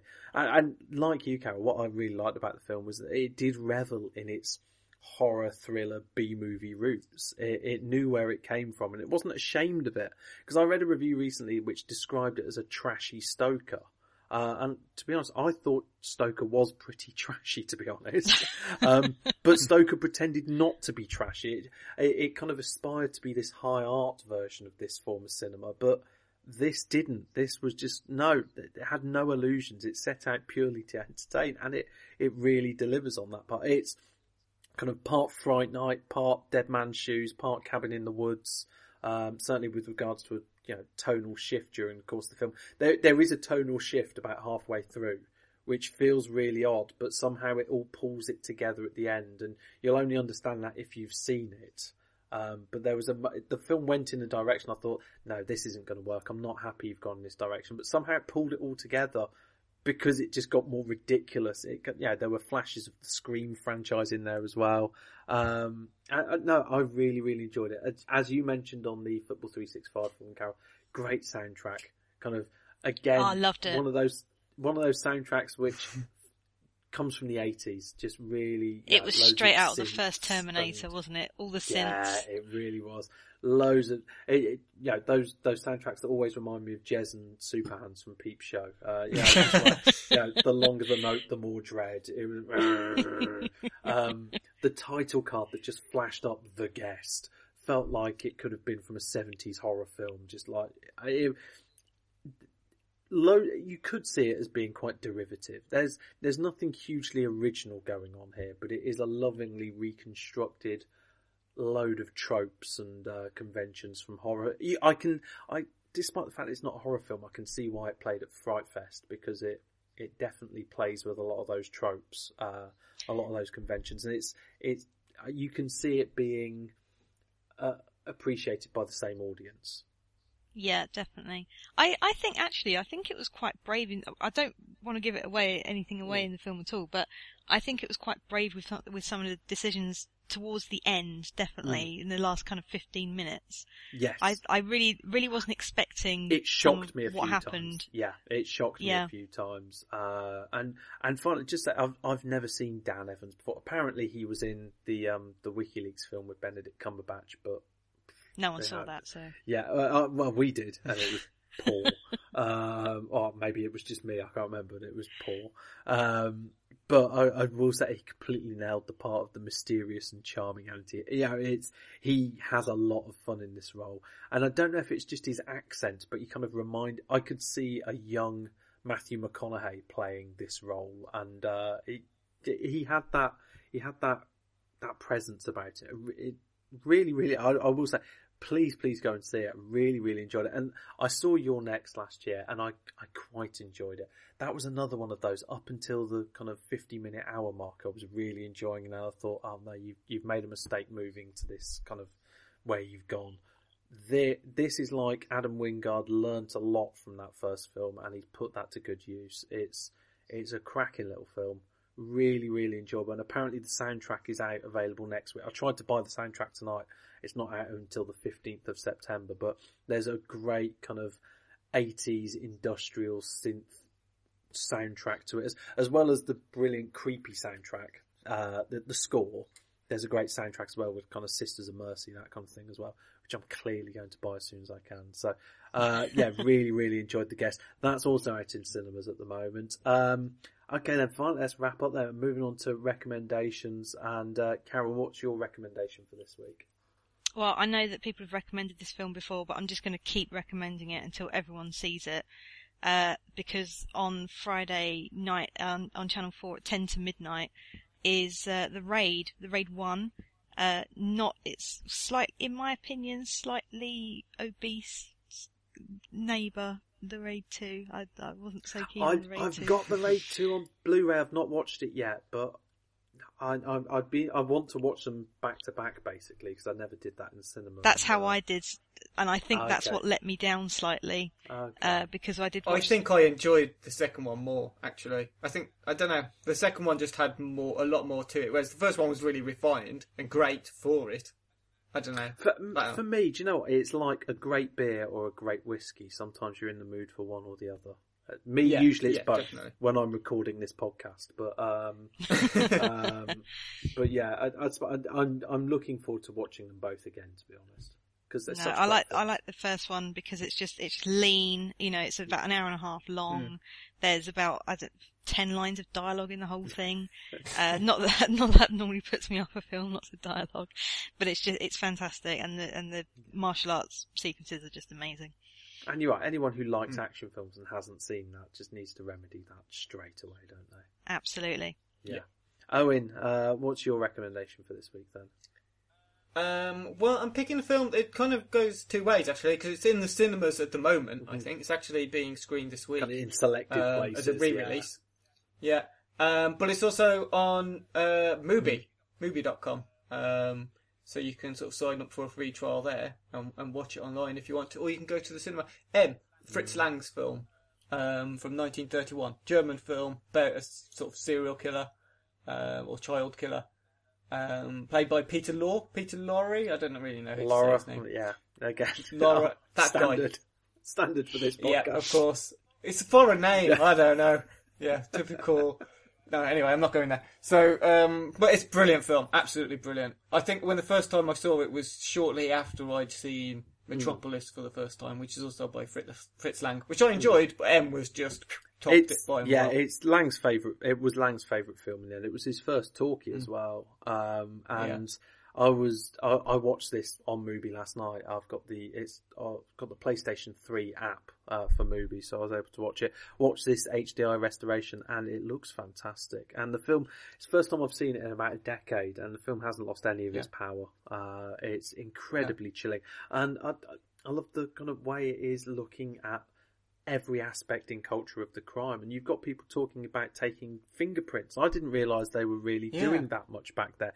Yeah, you've got that side of it. You've got the fact that the criminals realise this investigation is impinging on their livelihood, so they decide to, you know, you've got vigilante mobs and things. It's actually quite ahead of its time as well. Uh, yeah, brilliant, brilliant film. Um, so no, great recommendation. But there's about four different versions of it. I'm not sure which one is being shown. The one on Mubi is the Mubi longest moment. and most complete version. It's the 111 Right, okay. minute version of the film. Um, so Yeah. yeah. it's it is the most complete version you get, and it's been restored in HD. So I definitely, if you can't find a cinema showing it, sign up to Mubi for free for a month uh, and try it. I think it's Yeah, only three ninety nine a month after that. Really, really great service. Um, and my recommendation, I've been tipped off that film I mentioned earlier in this podcast, Rust and Bone, my favourite film of 2012, the film about um, a paraplegic dolphin trainer and a bare knuckle boxer, and the love that dare not speak its name between them. It's it's an utterly if you try and picture it, it's a ridiculous film, but actually it's a really beautifully shot, wonderfully acted and moving uh, French film starring Marion Cotillard, uh, Matthias Schoenaerts, and um, soundtracked by the Katy Perry song Firework. Uh, so if that doesn't get you wanting to watch it, I don't know what will. It's on Film 4 on Sunday night. I can't remember the time exactly. You can look it up. Um, that's it for this week. That's it for my very, very short and special stint as the host of this podcast that I actually started 120 episodes ago. Finally got to host the damn thing and I really enjoyed it. I've loved being back. Uh, I'll try and stay away for a bit longer than two weeks next time though, I promise. Uh, while I'm here, I do just want, quickly want to plug another film related podcast that I'm involved with at the moment called The Pitch, where me and my friend Nathan Human uh, decide to pitch imaginary films against each other and see which one's best. Um, you can find that at diamondandhuman.com. Um, uh, we've got another podcast there. It's, it's my own band now. I've, I've split off. I've got a solo project and everything like that. Um, you can Like also Paul McCartney with find- wings. Uh, yeah, Wings, the band the Beatles could have been. Another Partridgeism, Yes. just shoved in there. yeah. Um, obviously, you can also find everything that the brilliant team at Failed Critics have been doing. Ever since I stepped aside, we've had loads more views on the website. Um, ever since I was last on, we've blasted through 20,000 downloads of the podcast. So thank you to everyone who's ever downloaded the podcast and continues to listen to and support the podcast. But yeah, go to failedcritics.com. Huge amount of uh, brilliant articles up there at the moment. Owen, quick choice of a few really, really good ones that people can read at the moment. The London Film Festival Yeah. preview is is great. That's really good. We also got linked to by the Guardian recently. I'm not sure how that happened. Steve, yeah, in ab- his absence. yes, he's now one of the most popular um, writers we've ever had on the on the Failed Critics because of this one article where he sort of slates Green Well, maybe him And, Peter Bradshaw can go off for drinks in Shoreditch and slag me off together now. Maybe that's what Exactly. can happen. Um, Um, but also a couple other quick things. We've also had the start of a new series this week, which where um, Callum's looking at the US box office report after a weekend, just has a look at what's been moving, what's gone up, what's gone down, that sort of thing. Um, and we've still got some more Fright Fest diary things that are going up from Mike Shawcross. So plenty to be um, to be getting. So that's at failedcritics.com. You can obviously find us at Facebook at uh, facebook.com slash failedcritics and on Twitter at at failedcritics. Uh, thanks for welcoming me back again, Owen and Carol. Um, hope you all have a good time wherever you are and listening, and we'll have you back soon. Don't worry, Steve's back next week. Thank you. Good night.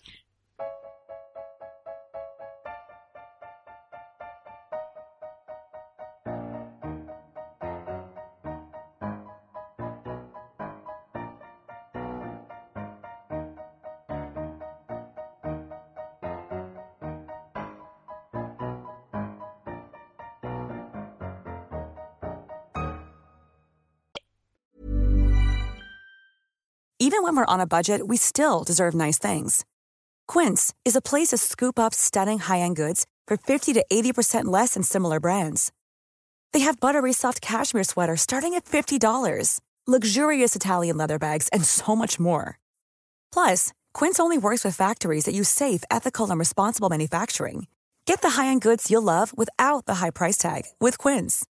Go to quince.com slash style for free shipping and 365-day returns. Paul Rudd. No. Oh no, do you know? I know who it is. I know who it is. Uh, I, know don't you, Jason. Oh, pressure's on Owen. Come on, Yeah. she knows who it is, Owen. I know. Oh, Ben Stiller. It is not Ben No. Stiller. Okay. Uh, going a bit further back then, The Dark Knight Rises in 2012. Owen. Oh, Joseph Yeah. Gordon-Levitt. No. Oh, oh, it's not who I thought it was. Um, uh, I haven't seen Anchorman two. Uh, D- Will Ferrell. I know it's Bond. Love to have seen Will Ferrell in The Dark Knight Rises, but unfortunately not. Okay, back to 2011, Midnight in Paris. Owen. Yes. Michael Caine. Nope. oh, that's quite a good guess though, isn't it? Um, I'm struggling to remember who's in Midnight in Paris. I, lo- I really love that film, but all I can see is Owen Wilson. and I know he wasn't in Dark Knight Rises. So you'd rather not guess. No, I like So it. I'd rather Um, not guess. Okay then, 2011 as well, Contagion.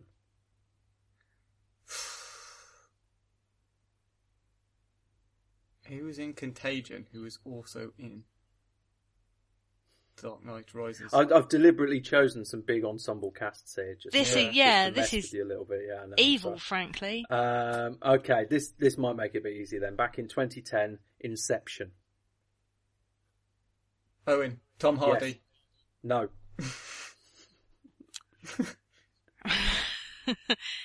um,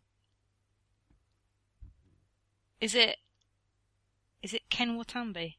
No, it is not. Oh. Okay, back in 2009, Public Enemies.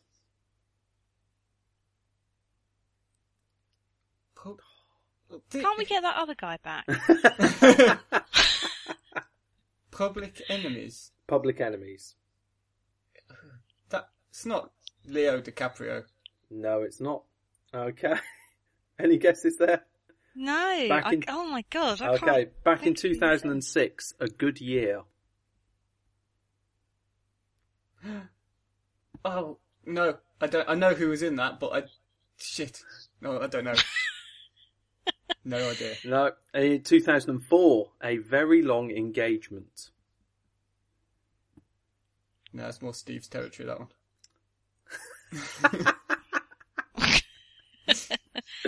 It's Uh, not. It's not. Um. It's not Anne Hathaway, is it? No, it's not. No. Back in 2003, Big Fish.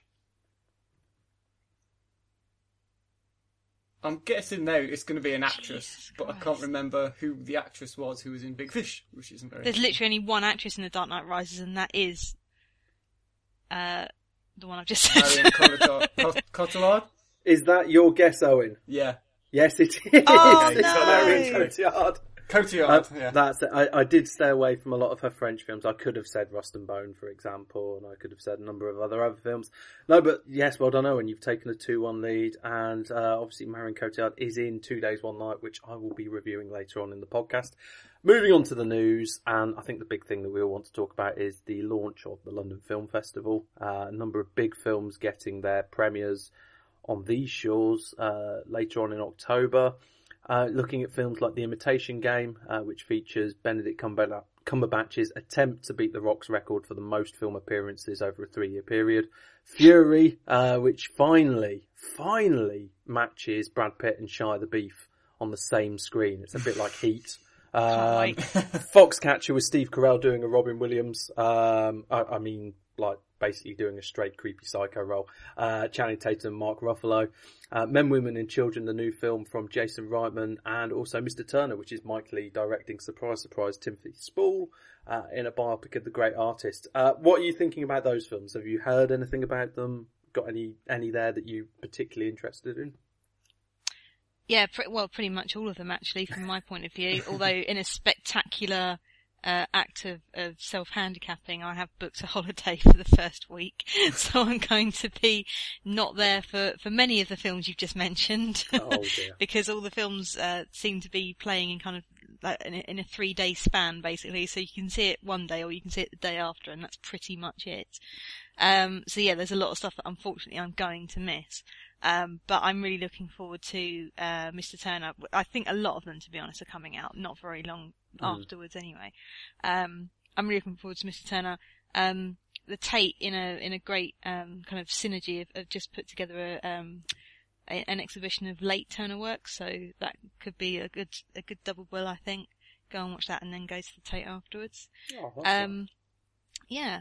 So yeah, there was there were quite a, a, a few um, really good films. Men, Women, Women and Children is one that I'm probably slightly gutted that I'm going to have to miss um, because I was really looking forward to that. And the and even though it is Adam Sandler, you know, he does do some good films sometimes, so we'll we'll let him Yeah. off. And uh, and it it's Jason really Reitman directing. It's not. Well, yes. Yeah, yeah. It's That not. that's what I'm holding on. To. It's for, not really. an untitled Adam Sandler comedy vehicle or something like that. So, No. yeah. But um, yeah, so, so pretty much all of all of them really. Uh, looking forward to. I I say, I think. I think Foxcatcher's it's the one that I'm really, really looking forward to. I've, I've heard really good things about it from Toronto Film Festival. Because Yeah. there was a huge delay, wasn't there? It was meant to be out. Because originally people were talking about it for last year's Oscars, or oh well, the, the, the Oscars that have just gone. Uh, there, there was a bit of a quite a big delay on it, but I'm hearing really, really good things about that, and it's based on a very, very creepy true story about wrestlers, like like proper wrestlers, not the American. Wrestlers. Yeah, Not like, not like the Greco-Roman Real to me, style wrestling. Yeah. Uh, Yeah, I mean, we've seen Steve Carell's done a, a bit of a played a bit of a shit in in the way way back. yes. Uh, but yeah, I, don't, I think this is going to be on a completely a whole new level. And and again, from the I've only seen a trailer, but it does look. But he does look very effective. He's almost unrecognisable. He's got a Uh, prosthetic he's, nose he's on, basically hasn't covered he? in He's prosthetics as well. gone down the Nicole Kidman give me an Oscar route there. Um, stick Yeah, a fake nose on, absolutely. job done. Um, I'm also really interested in uh, seeing Rosewater, which is uh, Jon Stewart from The Daily Show's directorial debut, about um, starring Gael Garcia Bernal as a, a BBC reporter held captive in Iraq for 118 days. Anything you're particularly interested in knowing? Yeah, well, there's a couple. Of, I mean, obviously, the first thing I did was look for any Korean films, and I found a couple that sound quite good.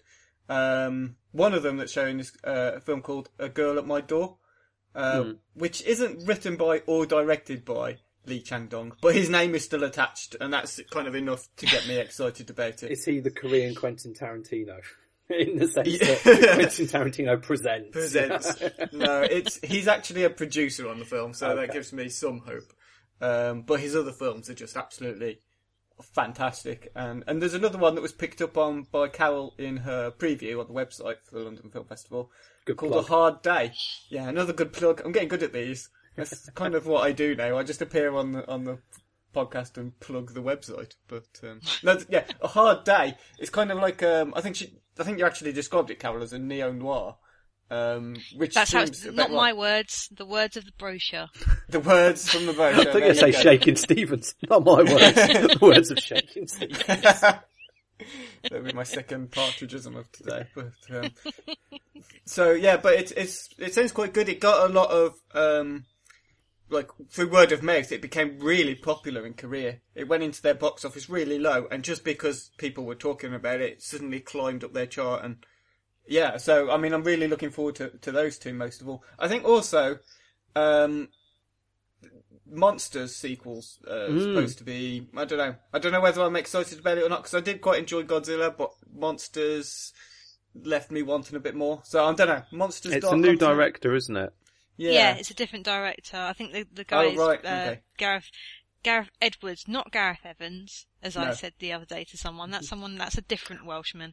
I Gareth always get them confused. Yeah. I always Yeah. get them confused. Yeah, uh, Gareth Edwards is producing it, but I think by Oh, the sounds of it, they they are using the franchise, the Monsters franchise, as it is, to uh, give chances to people to direct for the first time, or, or to direct a Oh, big right. film for the first time.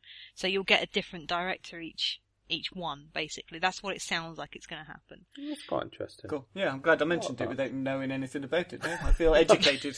You lucked out there. Uh, I Michael Winterbottom's Face of an Angel, which is inspired by the Amanda Knox case and stars Daniel Bruhl and Kate Beckinsale. I think that looks really interesting. Another one that I caught my eye was uh, The Mule, um, which is uh, an Aussie comedy about a drug mule that seems to show Hugo Weaving channeling the look of Nick Cave as a drug cop, which I'm, I'm there for that already, to be honest. I, I'm a big Hugo Weaving fan, so lo- uh, there's huge, huge number of films on there. If you can get to London at all, I'd suggest trying to get some tickets if you can get your hands on them. They seem to be a bit gold dust for the bigger films.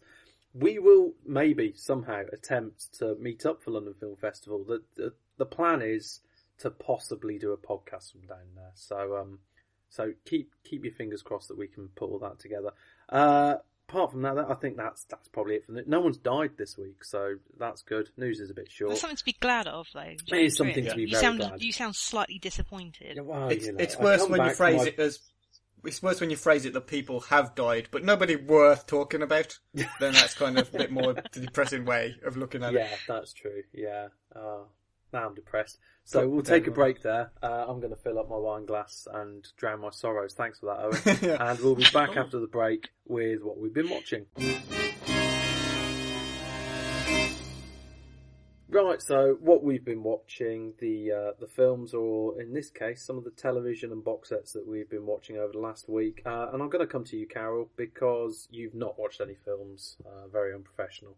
However, Uh, I have watched some new releases. Thank you know, very fair. much. and like I can talk, I used to be terrible for this. Uh, but what what have you been watching, and what has stopped you uh, delving into Netflix and your DVDs on your shelf uh, in the last week or so? Well, um, I, I went to, I, I'll, I'll expand on this story a little bit. I went to a wedding, uh, uh, I think now about six weeks ago, um, where the, bride and groom, Billy and Katie, I love you guys, but you are proper geeks.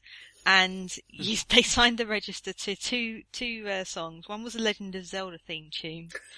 and this is t- played by string quartet. I'm not joking. And, um, and the other one was, was Game of, the Game of Thrones theme tune. And, uh, when we went into the, the wedding breakfast, all the, uh, tables were named after, I, as I later learned, houses in Nice. Game of Thrones. What house were you sat on? I, I think it was the Lannister. I can't oh, remember. that's good. That's Stark good. was yeah. the head table. I remember that. I yeah. think we were Lannister because we were on the table with the ushers. But anyway, so so I got talking to several people about this, and they all said, "Oh, you haven't watched Game of Thrones? Oh, you should really watch Game of Thrones. It's really good." And someone tried to sell it to me as Lord of the Rings with nudity, With and that didn't yeah. really didn't really float Oh, my I've boat. To be always sold honest, it as well. didn't really float my boat. To be honest, I'm not a massive Lord of the Rings fan. But they said give it a try, and I said okay. So we got the first series, sat down and watched it. Um, and then we got the second series. So I'm now up to the end of the second series. So I please don't tell me anything that happens after the second, the end of the second series. Um, but yeah, you know, it's it's all right. It's quite good. It's, there's a lot of there's a lot of gore in it. Quite a lot more gore than I was expecting for a um for a US Mm. TV show. I know it is HBO, and I know they do they can push the envelope a bit more, but uh, yeah, a bit bit of swearing and, and a bit of nudity. So yeah, I think the Yeah. Lord of the Rings for grown-ups thing isn't really justified. I think it's a bit more interesting than that, personally. Uh, There's Just not me. loads of weird magic and stuff like that. Is there? It's mostly kind of quite medieval in its, in Well, there its is ways. quite a bit of magic. It is very much a fantasy Yeah, story. but There was but some sort of demon kind of- baby.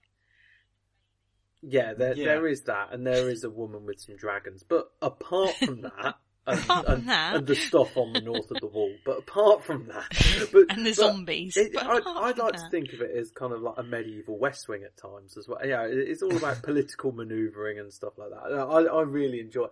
I found it kind of works best in because I've watched some series where I've just got the, the box set and I've played through them. I did that early because I, I missed the first season or two. Um, and, but the most recent season, I watched it week on week on Sky Atlantic, and I think I preferred binging on it. I think because there are so many characters, there's so many intertwining storylines, and some people you, if you watch it at TV pace, you don't actually kind of see again for five or six weeks, or in some cases a season or two. Um, I think it works quite well as, something that you binge on rather than watch regularly. So, have have you got access to all of them, or are you going to have to wait to watch some of the latest? that You have now. I think be, and I think you will you will speed through them. Yeah, I mean we're going we're going we're we're normally watching two episodes an evening, which is I think is probably my limit for that sort of stuff because just because of the actual time it takes, you know, once I get home and have dinner and everything. Um, but uh, yeah, it, it's good. I am quite enjoying it. Uh, I'm not massively massively into it like like the aforementioned bride and Hmm. No, groom no. quite clearly are. but um, yeah, it's it's it's pretty good. It's It's a good, entertaining TV. yeah, exactly. Yeah. exactly. And I like how all the like serious. I mean, just because you've compared it to West Wing, but all this Yeah. like serious political chat that goes on is done with like nudity or sex Yeah. in the foreground. Yeah, so I- I you know, if you're not into that, you've got a little bit of something else to keep you interested. I believe the phrase is sexposition. Uh, I think James yeah, exactly. introduced us to sexposition. Uh. But loads of important plot points just have to be got over in a brothel. Uh, Yeah. it's it's not. yeah, My uh, brother-in-law uh, at Christmas, he was down for Christmas, and I told my uh, my parents-in-law, "You really should watch Game of Thrones." I was wise enough to not be there when they watched it, but my brother-in-law. Their son ended up watching it with them at Christmas, and that that was an uncomfortable Christmas Eve. Um, so yeah, that that was that was fun. I was glad to hear about that. I'm glad I set that up. Okay, Owen, what have you been watching this week then?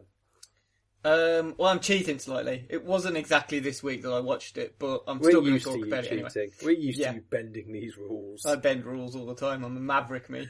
Um, so in the least maverick way. you can be my wingman anytime.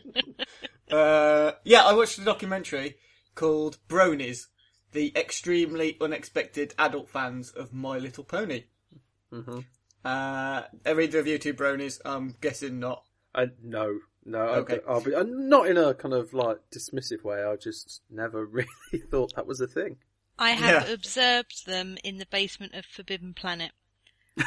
like Likewise. a sound like David feeding a Attenborough. Yeah. In their I didn't want to natural get too habitat. close. Yeah. Um, okay, I'm not a brony, and I only found out about this when it was sent to me on Twitter. Someone tweeted me that this was a thing, and I had absolutely no idea it existed. Basically, bronies are uh, people, usually men, who have formed a kind of community amongst themselves um, through their love for the cartoon My Little Pony. And that's not the old 80s cartoon.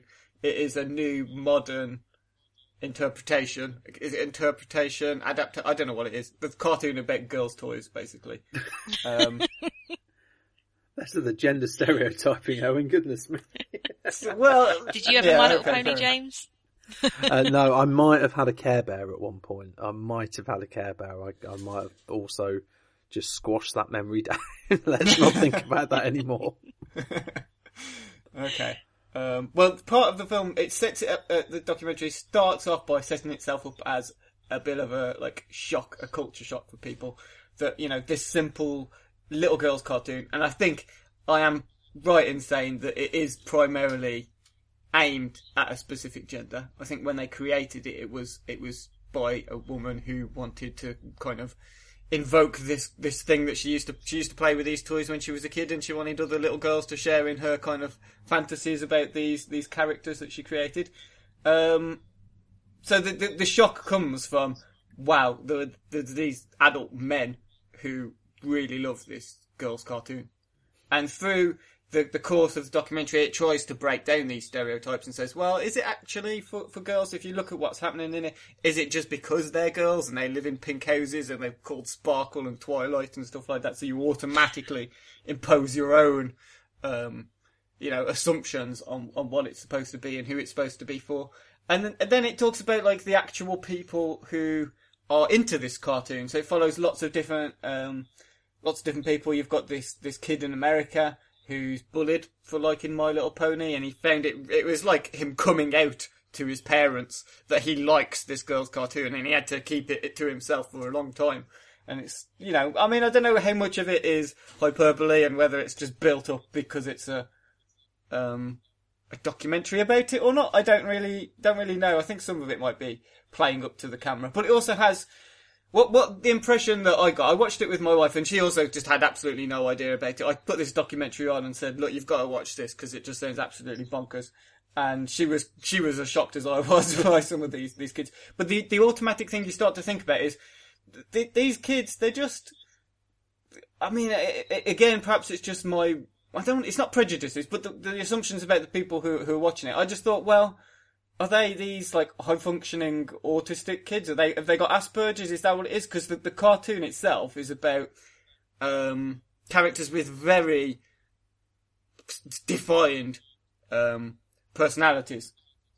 Well, not personalities. You know what I mean? Because they're horses, so they can't have personality. But the, you know, they, they've got their own characteristics, these traits that make them who they are, and it makes it easy for the these kids with Asperger's. In fact, one of the kids who's in the documentary um, has Asperger's and talks about it quite openly. And it's, you know, it makes him easy, it makes it easier for him to understand their reactions to things. Part of me thinks, well, that's just cartoons. It's not specific to My Little Pony. Lots of kids' cartoons are written in a very simplistic way, and kids, you know, the characters in the, in the cartoon learn the message, and at the end of the day, it's, you know, this thing has happened and they've learned a lesson, and it's you know, that's just kind of standard, I think, for American kids cart, well, just kids cartoons in general. And I'm not having to go at it for all that. I think that's fine. But the documentary itself paints it. I mean, the other thing it does is tries to get these people to explain why they like My Little Pony so much, and it's really awkward because they're uh, first of all, all of them quite socially awkward themselves anyway. And then the, the the explanations they give are really basic, like the characters are really good and you think well, you've not really explained why you like it, what's good about them, and there, there's a lot of fluff like that in the documentary, and it is partly a, an advert for what's called BronyCon. Or something similar. So the, a lot of it is about this BronyCon, where all these kids from all over the world who share a common interest, they don't really have any friends, they're all a bit loners, and they all come together eventually for this thing, and it just unites them. And that's probably the weakest aspect of the whole the whole film because it's just well, I don't really give a, a, shit. What I want to watch this documentary for is the weirdos who like this cartoon. Stop trying to make me feel sympathy for these people or feel like they're normal. I don't want I don't want to watch a documentary for that. I want to see the crazy people, and it doesn't really show you any of those. It's a bit apologetic. Um, not apologetic. It's just a bit wishy washy, a bit nice, and that deflates the kind of expectations slightly. Um, but you know, I think it's okay for what it is. But uh, yeah, I would have liked to have seen more weirdos. I wanted to see more crazy people. Like, there's a guy who has married one of the cartoon characters. And he goes around on internet forums. In real, this is in real life. This is not just made up for the hmm. documentary. Mm. They don't talk about it on the documentary. It's like he has claimed to have married one of these cartoon characters. and he's written an open letter online. You can Google it and you can find it where he tries to discourage people from drawing, um, without trying to turn the atmosphere too blue, kind of porn. You know, drawn explicit images of themselves with these cartoon characters, these cartoon underage girl horses. And so it's all a bit weird. And I would have liked to have seen something that kind of dissected who these people are and why they think is acceptable, but it's not. It's very lightweight. It's just a really nice look at the people who are actually a bit kooky, but it's only because they're, you know, they don't really have many friends and they just get together for this, this cartoon. So that's it really. Um, but it's probably worth a watch if you don't know anything about brony culture, which I didn't. So it's kind of enlightened me a little bit. But yeah, it wasn't that fantastic. So basically, Hasbro's answer to the Lego movie isn't very good. um, well, it depends because Callum really enjoyed the movie of My Little Pony. Um, There's a movie again, not of it. putting any stereotypes out there. That doesn't surprise me too much that Callum likes it because he's talked openly about his like, you know, he likes animation. He's talked about cartoons that he enjoys as an adult. Anyway, but yeah, I mean, he really really liked the movie that was made of My Little Pony. But I've tried watching it. I don't get it at all. I can understand why kids who have this, you know, suffer from Asperger's or I don't know, it's not suffering, is it? I'm just digging holes here. Oh my But, you know, god! Though, after after the sexism in the last podcast, I know it's just getting worse, isn't it? He's an Pe- equal people who live opportunities with hater, Asperger's. though. um, Yeah. mm. I'll just stop, shall I? I'll yeah, shut you miserable old sod. Yeah, okay. Okay, uh, I watched uh, a few films. For once, I actually did some prep, watched a few films. But the one I want to talk about this week is Two Days, One Night, or as my even my very basic level of French uh, can say, Deux jours, une nuit. Uh, I believe that that's right, isn't it? No one's going to correct une, me. but uh, yeah, pretty much. Pretty much, yeah. Okay, that that'll do for me. Uh, it's the latest film from the critically acclaimed Belgian filmmakers, the Dardenne brothers. Uh, in fact, this is the first film they've ever made that's left the Cannes Film Festival completely empty-handed. But don't let that misguide you into thinking this isn't up to their usual standards. That said, when I say usual standards, I've only actually ever seen one of their previous films, which is the wonderful Kid with a Bike, which I reviewed on one of our very early podcasts, actually. Really enjoyed that, but I think this is even better. It stars Marion Cotillard, uh, who is the first big actor the Dardennes have ever worked with. In fact, it's the she's the first non-Belgian actor they've worked with, and she stars as Sandra, a wife and mother who has been made redundant from her job at a solar panel factory after being off sick for a period with severe depression. Uh, and the reason she's been made redundant is that the manager forced her co-workers, uh, co-workers to either vote to keep her on and lose their bonus or make her redundant and keep their 1000 euro bonus. Sandra and one of her colleagues persuade the manager to rerun the ballot in secret and then Sandra has a weekend, the titular two days and one night to visit her colleagues and try and persuade them to change her, uh, change their minds because the first vote ended 14-2 against her.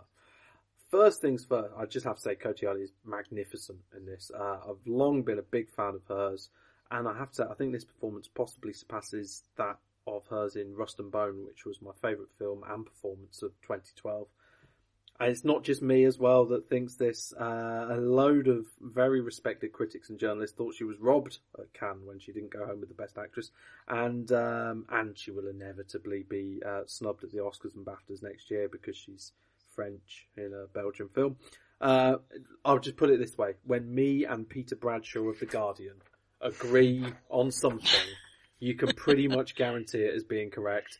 Uh, Cotillard basically carries this film. She appears in every scene uh, has to show a massive range and emotion. She, you know, during the film, she is someone still, her character is still very much suffering, uh, the, the symptoms of extreme depression, uh, and different scales of performance. Sometimes she has to be very, very emotional. Sometimes a completely blank canvas. It really, really interesting. I, I love this performance. It drew me in. Um, I've heard some people claim the film is a little bit repetitive because she basically starts her speech to each of her co-workers in a very similar way for each encounter. Some of their reactions are quite similar, but I think this in itself is quite a telling and involving technique. Um, you, you, each of the people she speaks to, you're not just learning her story, you're learning their story.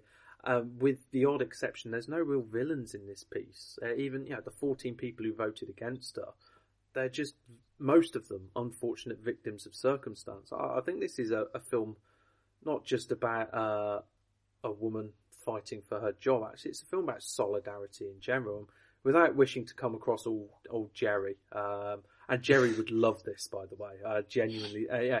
It, this film is just as much about capitalism's triumph over the workers as it is about this one person. I think a film like this puts a, a human face to job cuts, victims of globalizations. Uh, and really, it's a telling reminder that every time you hear about job cuts, unemployment figures, that kind of thing on the news, each one of those numbers is a person with responsibilities to people and with vulnerabilities. Uh, this film kind of gets that across in a really, really human and engaging way. And um, I think what I love most about the film was that the build-up itself wasn't let down by the payoff. This it happens so rarely these days that a film ends perfectly, and I, I really, really think this film ends ends so well. Um, its style is almost kind of Dogma '95, but without the being a pain in the ass that Lars Trier is. Uh, it is very ultra realistic. There is no soundtrack. It's just the ambient noise. It's handheld cameras um, on the main, and it's it's a simple story told well. It's just this really, really lovely, beautifully crafted film.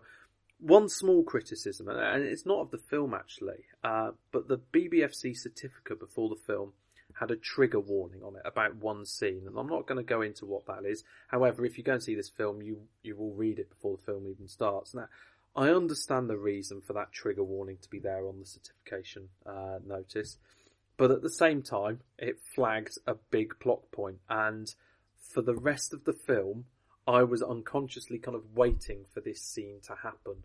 Uh, which did lessen the impact of the scene when it did occur. And that's despite the fact that I felt this scene was handled with great sensitivity and a, almost a terrifying banality as well. Um, so I, am not quite sure I've got an answer for that. It's just kind of a warning, a heads up. If you do go and see this film, maybe just look away at the certification bit. I don't know. Uh, although in the screening I was in, someone kind of read it out loudly. Yeah, the way that people just read stuff off a screen loudly for no reason. Idiot. Anyway, um, all I was, uh, this film won't be amazing for everyone, and I don't mean that in a snobby way. I just know that ultra naturalist, ultra naturalistic French language dramas about small town life aren't necessarily everyone's cup of tea. Um, but if you love film in any way, please, please give this a go. It is that epitome of a simple tale told well. And actually, do you know what? The more I think about it, the more convinced I am that I have a new favourite film that I've seen this year. Absolutely adore it. Wow. High yeah. praise indeed. Exactly. Like, like, I say, do you know, it is, it is very much my kind of film in that sense. Yeah, I, I love Blue is the warmest colour. I, I love Rust and Bone. I do love these.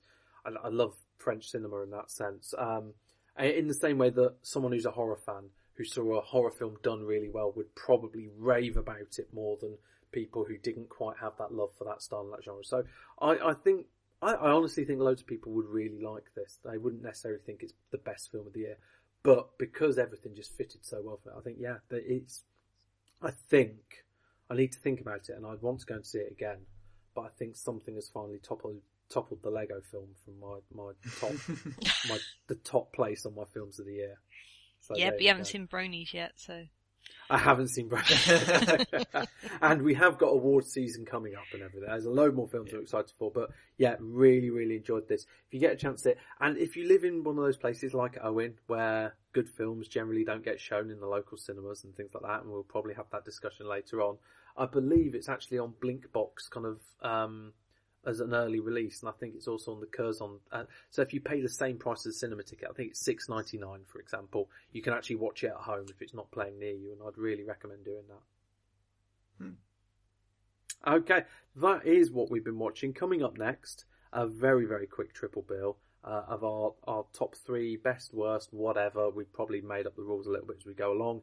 Movie recasting decisions. Okay then, triple bill. So in honour of Steve's first ever missed proper podcast, uh, which he never used to show up about, and now that record's gone. Bad luck, Steve. Uh, this is the only reason I kind of lay in wait to just jump in for a moment when he might, when he was at his weakest at his Villa.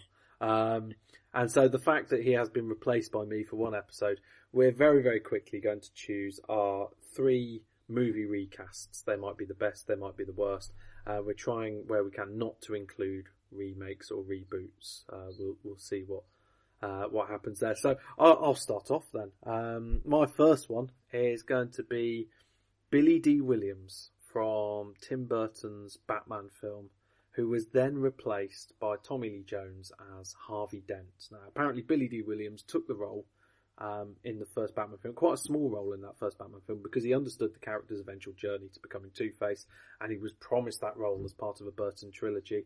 However, the, when the series decided to go in a less dark direction, got rid of uh, Burton, brought in Schumacher, Tommy Lee Jones was instead hired to basically produce a, a Primark Jack Nicholson uh, as the as the as the Joker, but as Two Face. Uh, and I think this is a real shame because this was nearly 20 years before Samuel L. Jackson became a brilliant ex- example of how you can change the colour of a character from its source material. And guess what, stupid, angry internet nerds? It doesn't matter. So I'm not saying everyone who's a nerd or on the internet. I'm the angry ones specifically who complain about stupid things like that. Um, so yeah, that's my first. I think that that was a bad recasting. And also, speaking of racism, do you know what?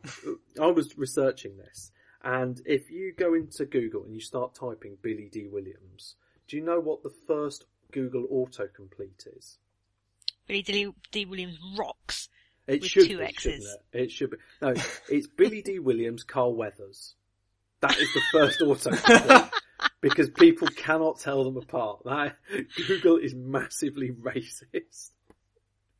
Um, so yeah, those, those of you out of compute, check that now. Uh, unless it's because Google is so kind of in tune to me and it realizes I'm racist and it thought that was going to be my first uh, thing. Um, the second choice I've got then is uh, Clary, the role of Clary Starling, Jodie Foster replaced by Julianne Moore. Normally, I'm a bigger fan of Julianne Moore than I am of Jodie Foster. I, I generally think she chooses better and more interesting films on the whole. I, I like her films on on the whole more, um, and I think she's a more likable screen presence. But I do think Foster absolutely nailed the role of Chloe Starling in The Silence of the Lambs, and her chemistry in that film with Anthony Hopkins, which is another great example of recasting from uh, Brian Cox to uh, to Anthony Hopkins in from Red Dragon, wasn't it? No, that wasn't the original one, was it? No, it's Manhunter. Red Dragon was the remake of Manhunter. That's it. Yeah. Yeah, the, the Um, book's called Red Dragon, confusingly That's enough. it. Yeah, and that's Ray. Is that Ralph Fiennes as Hannibal Lecter? Uh, no, um, as Hannibal. Mads what, Mikkelsen's in- the only Hannibal Lecter for me now. Oh, of course. Yeah. yeah. you've got. No, Mads they've Mikkelsen re- well. no, they all of them have been remade with Hopkins now as, as Hannibal Lecter. Oh, have that? Oh, right. Okay. Oh, yeah. I got confused. Yeah. But anyway, Clary. Yeah. I, the, the chemistry between um, Jodie Foster and Anthony Hopkins just isn't there in Hannibal, in my opinion. I think Hannibal's quite a poor film in that sense. Um, It's quite a and poor then film in every sense. Oh yeah, yeah. Although it has got footage of Julian Joachim uh, playing in a football match in the background while Ray Liotta is being tortured. Which I, uh, that that took my mind off things. Seeing Julian Joachim, former Leicester City legend, uh, playing for Aston Villa. anyway, I digress. Um, uh, and then my final choice is Crispin Glover, replaced by archive footage of Crispin Glover and stand-in Jeremy Weissman wearing prosthetics as George McFly in Back to the Future 2.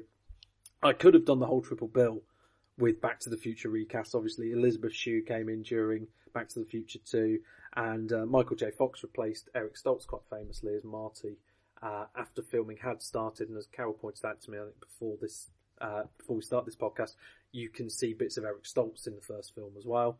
Um, but this is the weirdest one and, and had the biggest impact on Hollywood. Apparently, Glover refused to return for the sequel after only being offered half what the other returning actors were, although he then later said that he disagreed with the morals the film was pushing, which I find a bit weird because it seems quite wholesome to me, you know, about, uh, you know, being the best person you can be and standing up to bullies and things like that. I don't know.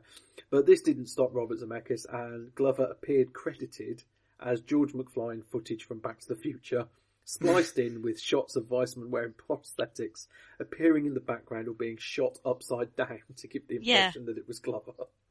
It, and when I was a kid, I never ever noticed I never that it noticed was it not the same person. In fact, I didn't even notice it was a different actress playing Marty's girlfriend either, but that, you know, I'm, I'm not cut out to be a police officer. And what's really interesting about that one is they had to reshoot the end of, um, Back to the Future, the first film, uh, shot for shot. But in the the second beginning of one, the there's second the, um, for the beginning of two, and there's Yeah. the pause when Marty asks him if he's okay in the future. And in the second one, um, Christopher Lloyd puts in a pause before saying that he's okay, which wasn't there in the first one, which kind of changes when you know the story, changes that whole dynamic, which I find quite interesting. But Glover sued the studio, he won, and there is now an agreement with the Screen Actors Guild specifically banning shit like this happening, basically. so no one can get away with that anymore. Well, that's mine. I'm going to go to you, Owen. Okay, I don't know how to follow that because that was quite interesting. Um, I suppose. Okay, the first one. Well, I think um, the Django Unchained recast is quite famous, isn't it? you know how Django was meant for Will Smith and um, he turned it down and ended up with Jamie Foxx. I think people know that one already. Um, but there's a couple of other Tarantino recasts that I don't think are quite as well known. Um, although I'm probably wrong. I think we may have talked about one or two of them on, on the podcast in, previously anyway. But um, in Inglourious Basterds, bit of trivia I learnt today. Um, the Bear Jew, the character the Bear Jew, was apparently intended to be played by Adam Sandler. I didn't know that. yeah, certainly changes the, the character, doesn't it? Um, before Eli Roth got the role instead. Um, That actually sounds like a, an Adam Sandler film that um, AWESOM-O, uh, The Bear Jew. AWESOM-O 3000 in South Park will come up, when he's coming up with the Adam Sandler films. Adam Sandler is a bear and a Jew. Maybe that's where it came Yeah. from. Who knows? um, but um, yeah, I know. I can't imagine it really. But um, I suppose the most or the more significant recast from Inglourious Basterds, and my official first choice, first choice isn't Adam Sandler. Um, being replaced by Eli Roth. My first choice um, is the role of the uh, nasty Nazi. Um, I'm coining that phrase. Colonel Hans Landa, who is played to an Academy Award winning standard by Christoph Waltz. Um, although it was a character, I mean, it's a character Quentin Tarantino has gone on record saying it's the greatest character he's ever created. But apparently, it was a, a, another one that was written for a specific actor, and it was meant to be played by Leonardo DiCaprio.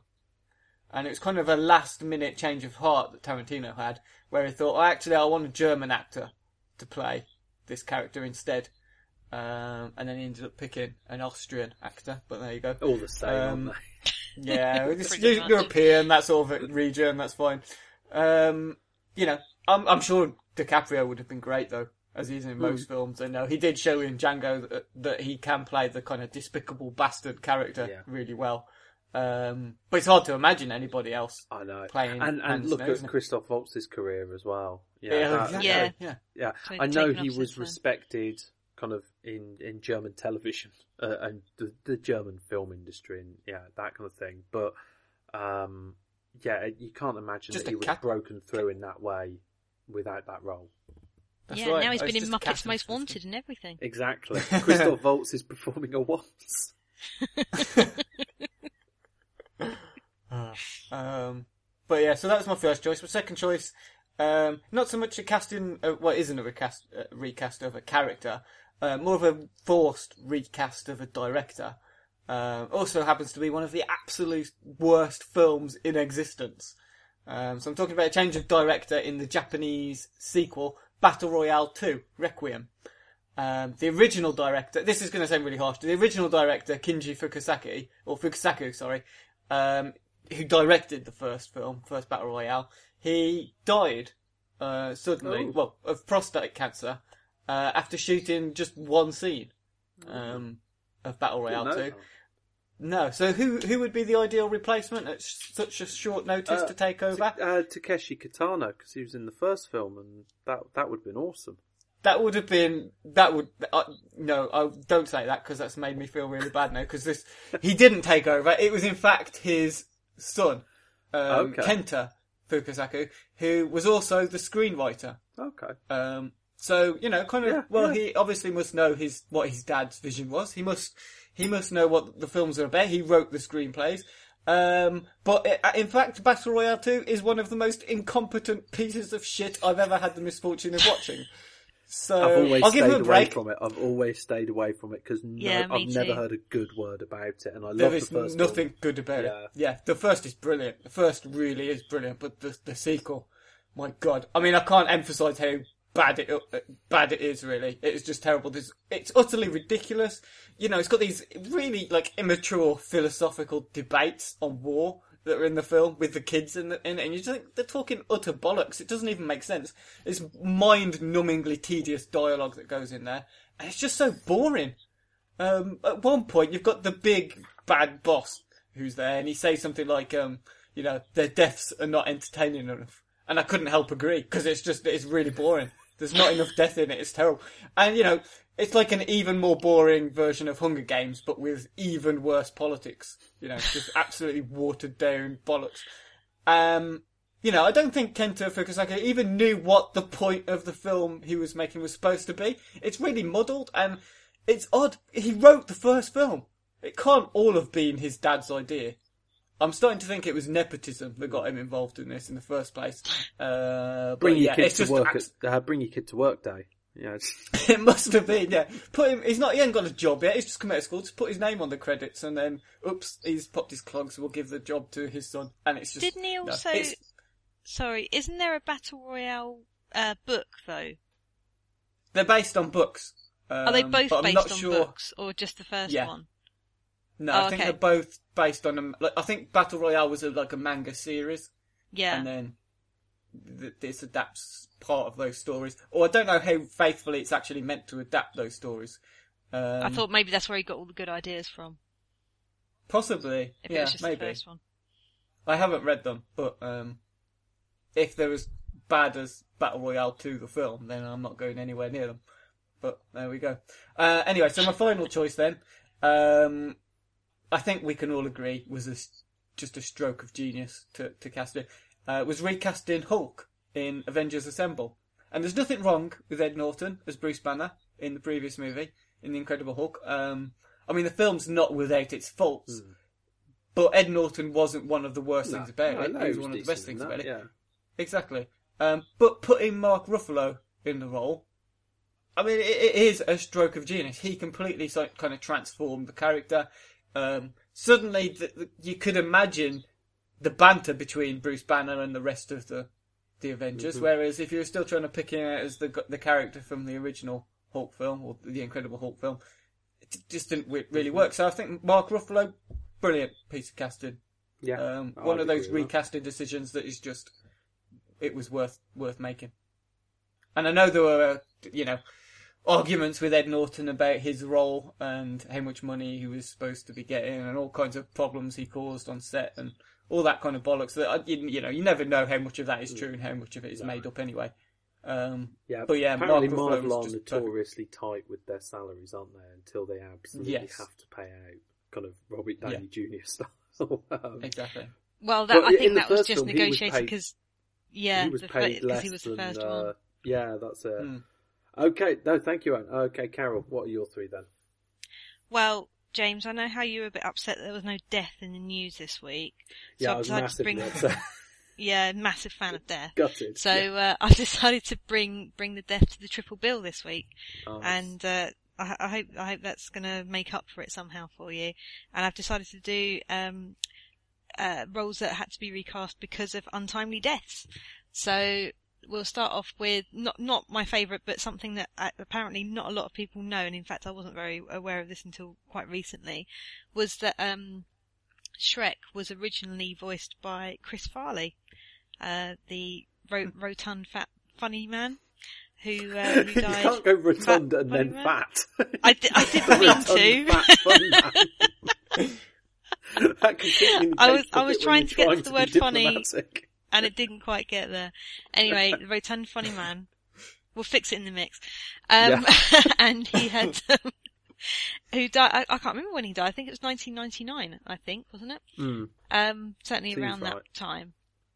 Uh, but he'd actually, he was meant to be Shrek and he'd actually recorded 80 to 90% of his, uh, lines before he died, but obviously didn't quite get there, which is, I think, a situation that the producer of one of Robin Williams' last films are, is in a, at the moment. I think he'd Mm. done a, a similar amount. I think he's playing a talking dog. Uh, Oh. and, and he'd done a similar amount of lines for, for that. But yeah, and then obviously the, the role had to be recast. Um, Chris Farley wasn't doing a Scottish accent for Shrek, so we might have been Oh. spared Mike Myers' terrible accent. Had it not He been his loves that Scottish accent. untimely He loves in um So I Married an Axe Murderer. He plays like his Scottish family in that or something as Oh, well, yeah. doesn't he? Yeah, he, j- it's like one of those things that no one will say no to him. And I thought, Mike, that's not good. That's and probably he's why we fat don't see him in bastard a lot in of stuff. the Austin Powers Yeah. films as well, Yeah. isn't he? Yeah. Yeah, Oh, Mike. that's probably why we don't see him in a lot of stuff anymore, to be honest.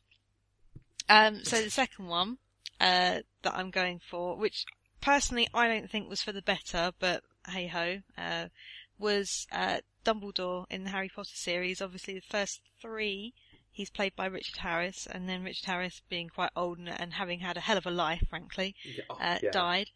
And, uh, you know, how, how can it be, how can it be that, you know, being a Hellraiser, you know, you've got Richard Harris, he lived until he was in his seventies. Peter O'Toole was quite old as well. You know, I, I Yeah. think I secretly think it's quite good for you. But anyway, I, I I- think so. Yeah. I digress. Uh, so in the five films after that, he was replaced by Michael Gambon, which I personally didn't think worked too well. I, I thought that Richard Harris was a much better Dumbledore than, than Michael Gambon. It's that bit in the fourth film where he starts shaking Harry by the shoulders, and you're like, no, that's, that that's a bit weird. Sorry, stop that, Dumbledore, please.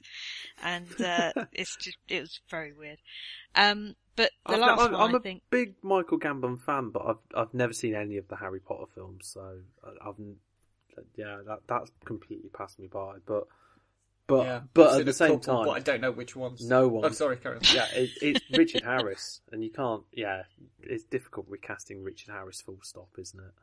Yeah, that's just yeah. It was obviously quite unfortunate, but he is such a massive part. You couldn't Mm. just write him out. Yeah. Um, so you can totally understand why they did it, but he just doesn't.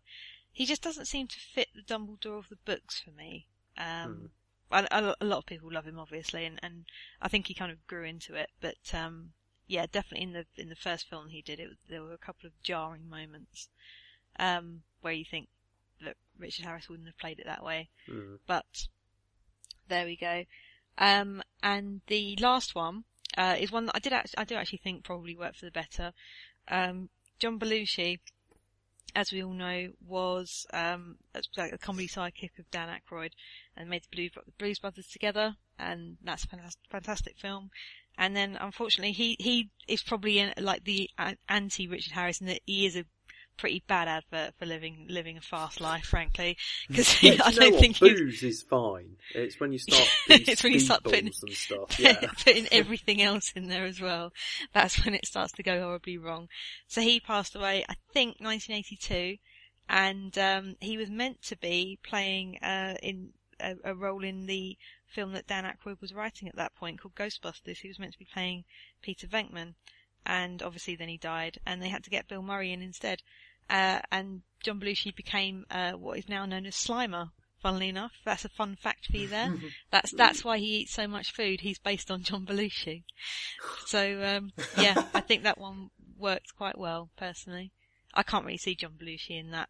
I I, I guess I can, but We, I- I, I can't think see that- anyone but Bill Murray doing it. That's the whole thing, It's isn't it? It's one of those where he just made that his own. Yeah. absolutely. But yeah, he um they they wrote John Belushi into the into the script instead as a ghost who constantly eats. Oh, oh, that's, that's so that was nice. Yeah. Owen, did we have any from uh, Twitter? And has anyone got Steve's? I can't remember what Steve's were now. I'm going to have a quick look for them now. Owen, You have a look for Steve's, and I'll you talk do the about Twitter. one, yeah. I'll do the Twitter one. Um, at New Rules New Life has tweeted it. Um, first thing he said, when I asked for for people's suggestions of recasts, movie recasts, he said, "Is that like Viggo Mortensen uh, replacing Stuart Townsend in Lord of the Rings?" That's interesting. I think so. Yeah, yeah. Yeah. A couple other people, uh, well, one other person suggested that. At, um, Martin Cross at NBC UK um, also suggested Viggo Mortensen. He also said Harrison Ford as Indiana Jones instead of Tom Selleck, which would have been interesting as well. I- and also I- one of these roles you can't imagine anybody else. Yeah, playing. I also No, I can totally Harrison imagine Ford Tom in Selleck. Mind. with the moustache. Yeah. Yeah. Um, I, I had Harrison Ford in mind, but um, having replaced uh, Alec Baldwin as um, oh the God, I can't remember Tom Clancy character. What's his name? Jack During Ryan. Present day, Jack Ryan. Thank you. Oh, yeah. Which then became um, oh God, Affleck in terrible, terrible uh, Sum of All Fears. And so that was there was a load of recasting in that one. Yeah, I Mm. yeah, have now got it's Chris Steve's, by the Pine, I think. Yeah, yeah. Who was just bland. Um, but yeah, keep going. We- keep going, Owen. Yeah, we, well, we had a couple more. We had uh, Shorkey also suggested Michael J. Fox um, in Back to the Future, uh, and Matt Lamborn, um, frequent listener, sometimes appearing on the podcast himself, Yeah. also tweeted us. He said, uh, "How about Kevin Peter Hall replacing Jean Claude Van Damme in Predator?" Which is a really Oh, good yeah. shout because Van Damme was originally the Predator in Predator until he was too much of an arsehole and they kicked him out. Really? It's Are you sure it's not as just well, 'cause he- isn't it? He would Yeah, have won they changed film, the whole wouldn't he? character. Pardon? He would have won the film if he was Predator. So they were like, well, we can't yeah, allow he that would to have happen. outshined them all. Yeah. um, so Kevin Peter Hall played the Predator, who also plays a pilot in that film. He pilots the helicopter as well. So there you go, Okay. gets two roles.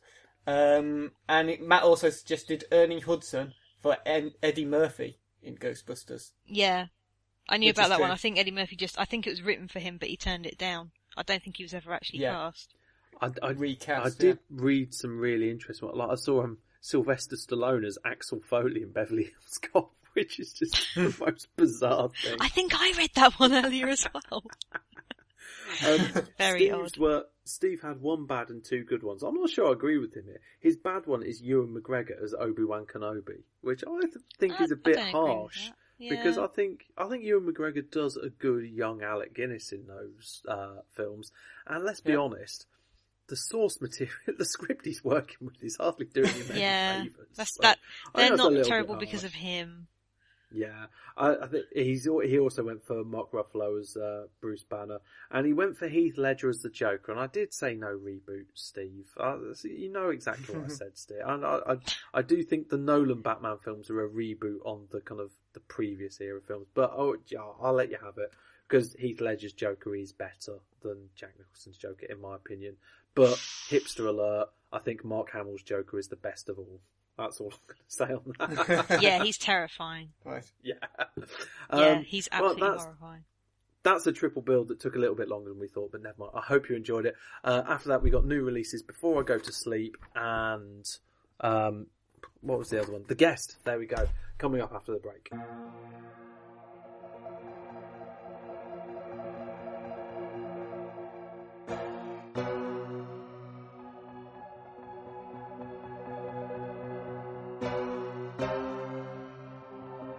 Right, so this week's new releases, a couple of new releases. First up is Before I Go to Sleep, written and directed by Rowan Joffe, uh, or Jof, or, or what are we saying now? I don't know. Uh, but yeah, based on the best-selling novel by S.J. Uh, Watson, it stars Nicole Kidman as a 40-year-old amnesiac who wakes up every day having forgotten everything from the day before. Her husband, played by Colin Firth, appears to be hiding things from her, while her doctor, played by Mark Strong, is trying to treat her behind her husband's back by encouraging her to record her memories onto a digital camera. Mm, this isn't just a Memento rip-off, this is an M&S Memento rip-off. Here's a clip. You had an accident. It was a bad accident. You had head injuries.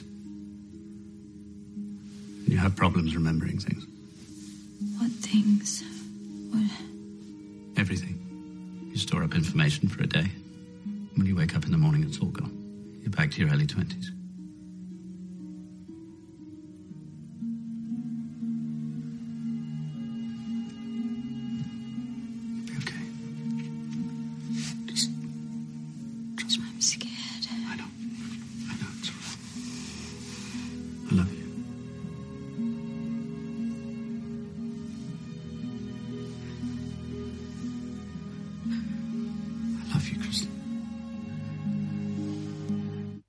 There we go, that was Colin Firth and Nicole Kidman in Before I Go to Sleep. Owen, you start us off. What did you think?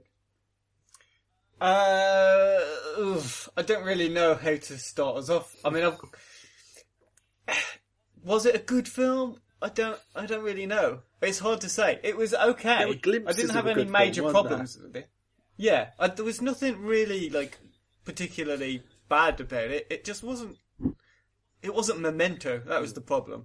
I think uh, it it has a very similar premise, um, and it kind that means automatically because it's like very close to being like Memento story.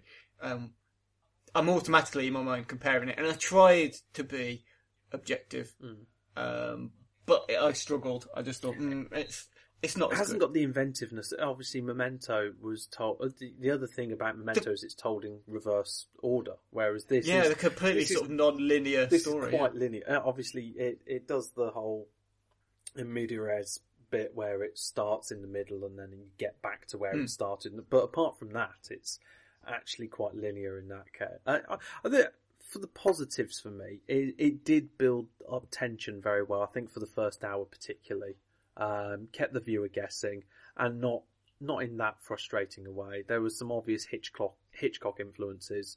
Um, also reminded me a bit of Rosemary's Baby in that it, it places you in the mind of a potentially unreliable witness, uh, unreliable victim, Yeah. that kind of thing.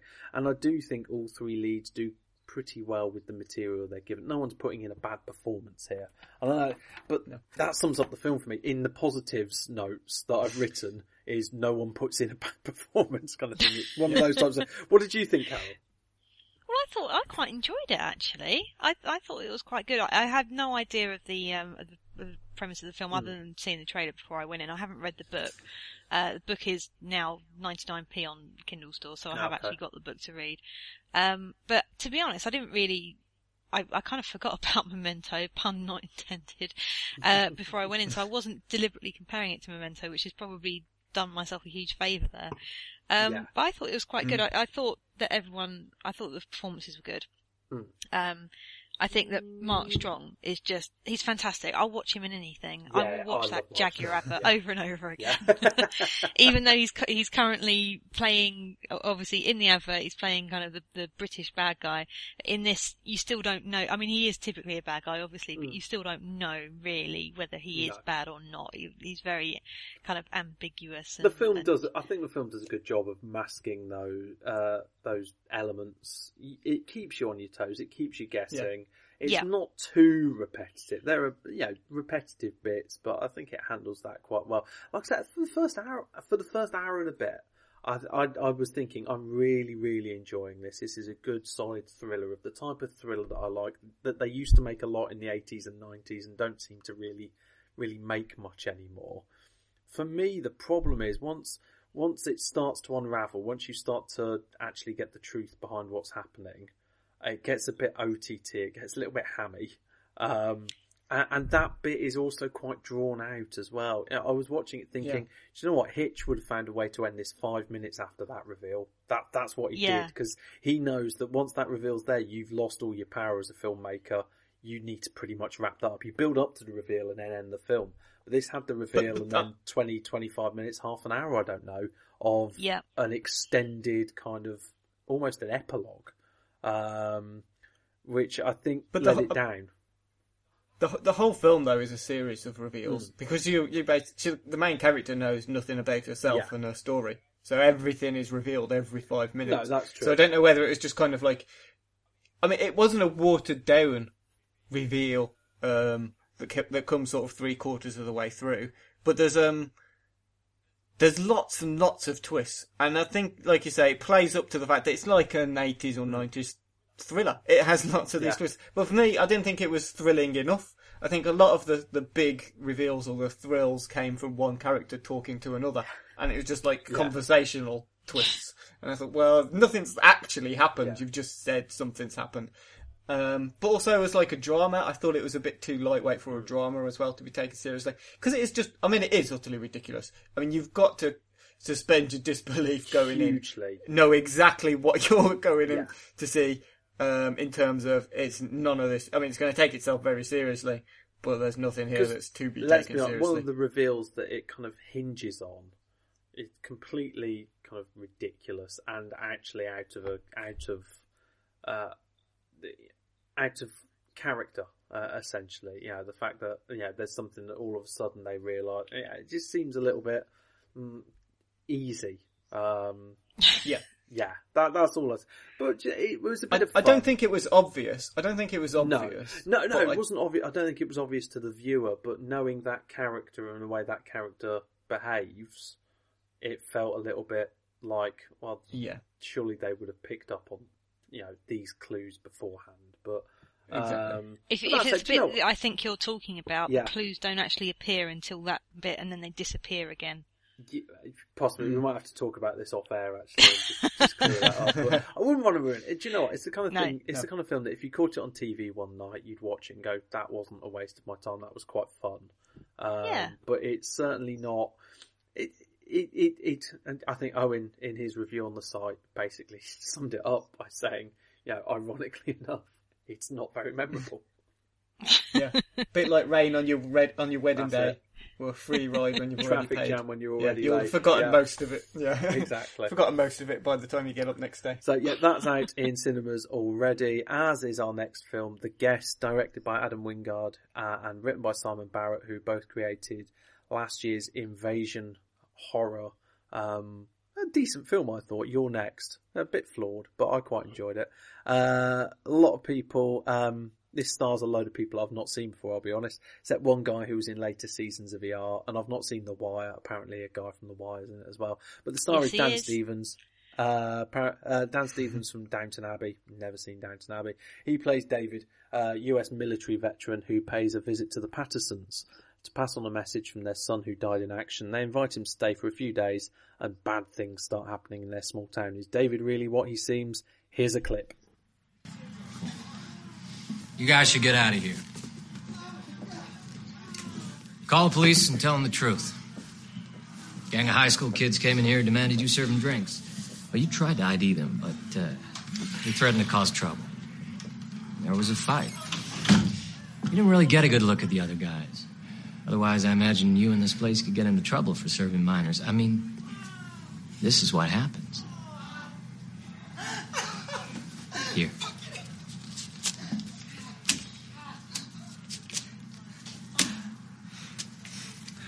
For the damages. So that was Dan Stevens as the mysterious uh, and and eponymous the guest.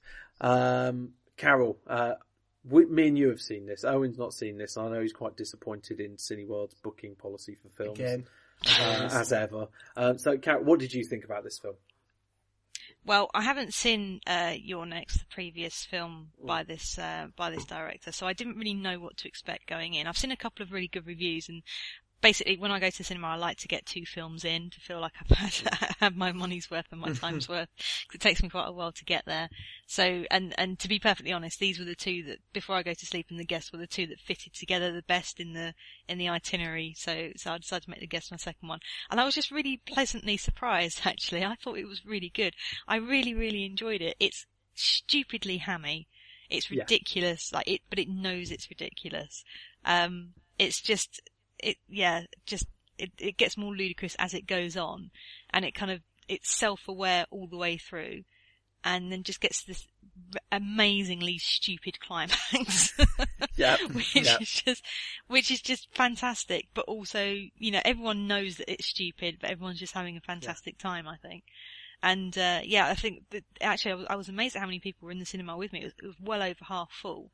And, uh, yeah, everyone else just seemed to really love it.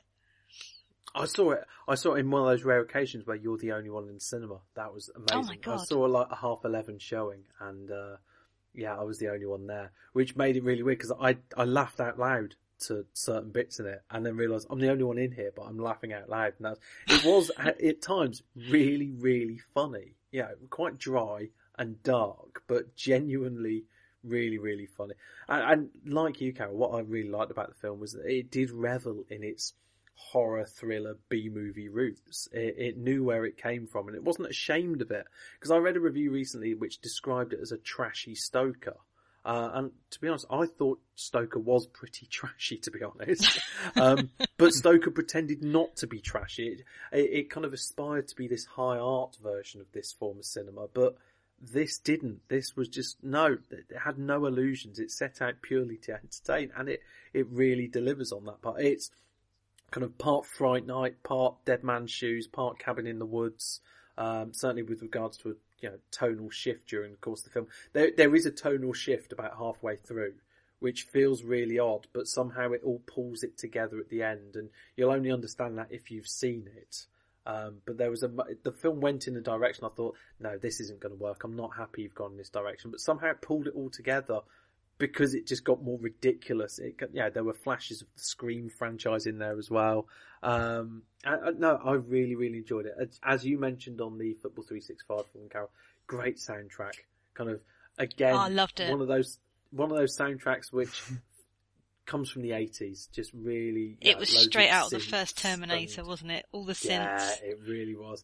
Loads of, it, it, you know, those those soundtracks that always remind me of Jez and Superhands from Peep Show. Uh, yeah, like, you know, the longer the note, the more dread. It was, um, the title card that just flashed up, "The Guest," felt like it could have been from a seventies horror film. Just like it, low, you could see it as being quite derivative. There's there's nothing hugely original going on here, but it is a lovingly reconstructed load of tropes and uh, conventions from horror. I can, I despite the fact it's not a horror film, I can see why it played at Fright Fest because it it definitely plays with a lot of those tropes, uh, a lot of those conventions, and it's it's you can see it being uh, appreciated by the same audience. Yeah, definitely. I, I think actually, I think it was quite brave. In, I don't want to give it away, anything away in the film at all, but I think it was quite brave with with some of the decisions towards the end, definitely in the last kind of fifteen minutes. Yes, I I really really wasn't expecting. it shocked me a what few happened. times. Yeah, it shocked me a few times. Uh, and and finally, just that I've I've never seen Dan Stevens before. Apparently, he was in the um the WikiLeaks film with Benedict Cumberbatch, but No one saw had- that, so yeah, uh, uh, well, we did, and it was poor. um, or maybe it was just me. I can't remember. And it was poor. Um, but I, I will say he completely nailed the part of the mysterious and charming auntie. Yeah, it's he has a lot of fun in this role, and I don't know if it's just his accent, but you kind of remind. I could see a young Matthew McConaughey playing this role, and uh, he had that he had that that presence about it. It really, really, I, I will say, please, please go and see it. I really, really enjoyed it. And I saw You're Next last year and I, I quite enjoyed it. That was another one of those up until the kind of 50 minute hour mark. I was really enjoying it and I thought, oh no, you've, you've made a mistake moving to this kind of where you've gone. There, this is like Adam Wingard learnt a lot from that first film and he's put that to good use. It's, it's a cracking little film. Really, really enjoyable. And apparently the soundtrack is out available next week. I tried to buy the soundtrack tonight. It's not out until the 15th of September, but there's a great kind of 80s industrial synth soundtrack to it, as, as well as the brilliant creepy soundtrack, uh, the, the score. There's a great soundtrack as well with kind of Sisters of Mercy, that kind of thing as well, which I'm clearly going to buy as soon as I can. So, uh, yeah, really, really enjoyed the guest. That's also out in cinemas at the moment. Um, okay then, fine, let's wrap up there. Moving on to recommendations. And, uh, Carol, what's your recommendation for this week? Well, I know that people have recommended this film before, but I'm just going to keep recommending it until everyone sees it. Uh, because on Friday night um, on Channel 4 at 10 to midnight is uh, the Raid, the Raid 1. Uh, not, it's slight, in my opinion, slightly obese neighbour, the Raid 2. I, I wasn't so keen on I've, the Raid I've 2. got the Raid 2 on Blu-ray. I've not watched it yet, but I, I, I'd be, I want to watch them back to back basically because I never did that in the cinema. That's how Uh, I did, and I think that's what let me down slightly, Okay. uh, because I did I watch think I enjoyed the second one more, actually. I think, I don't know, the second one just had more, a lot more to it, whereas the first one was really refined and great for it. I don't know. For, But- for me, do you know what? It's like a great beer or a great whiskey. Sometimes you're in the mood for one or the other.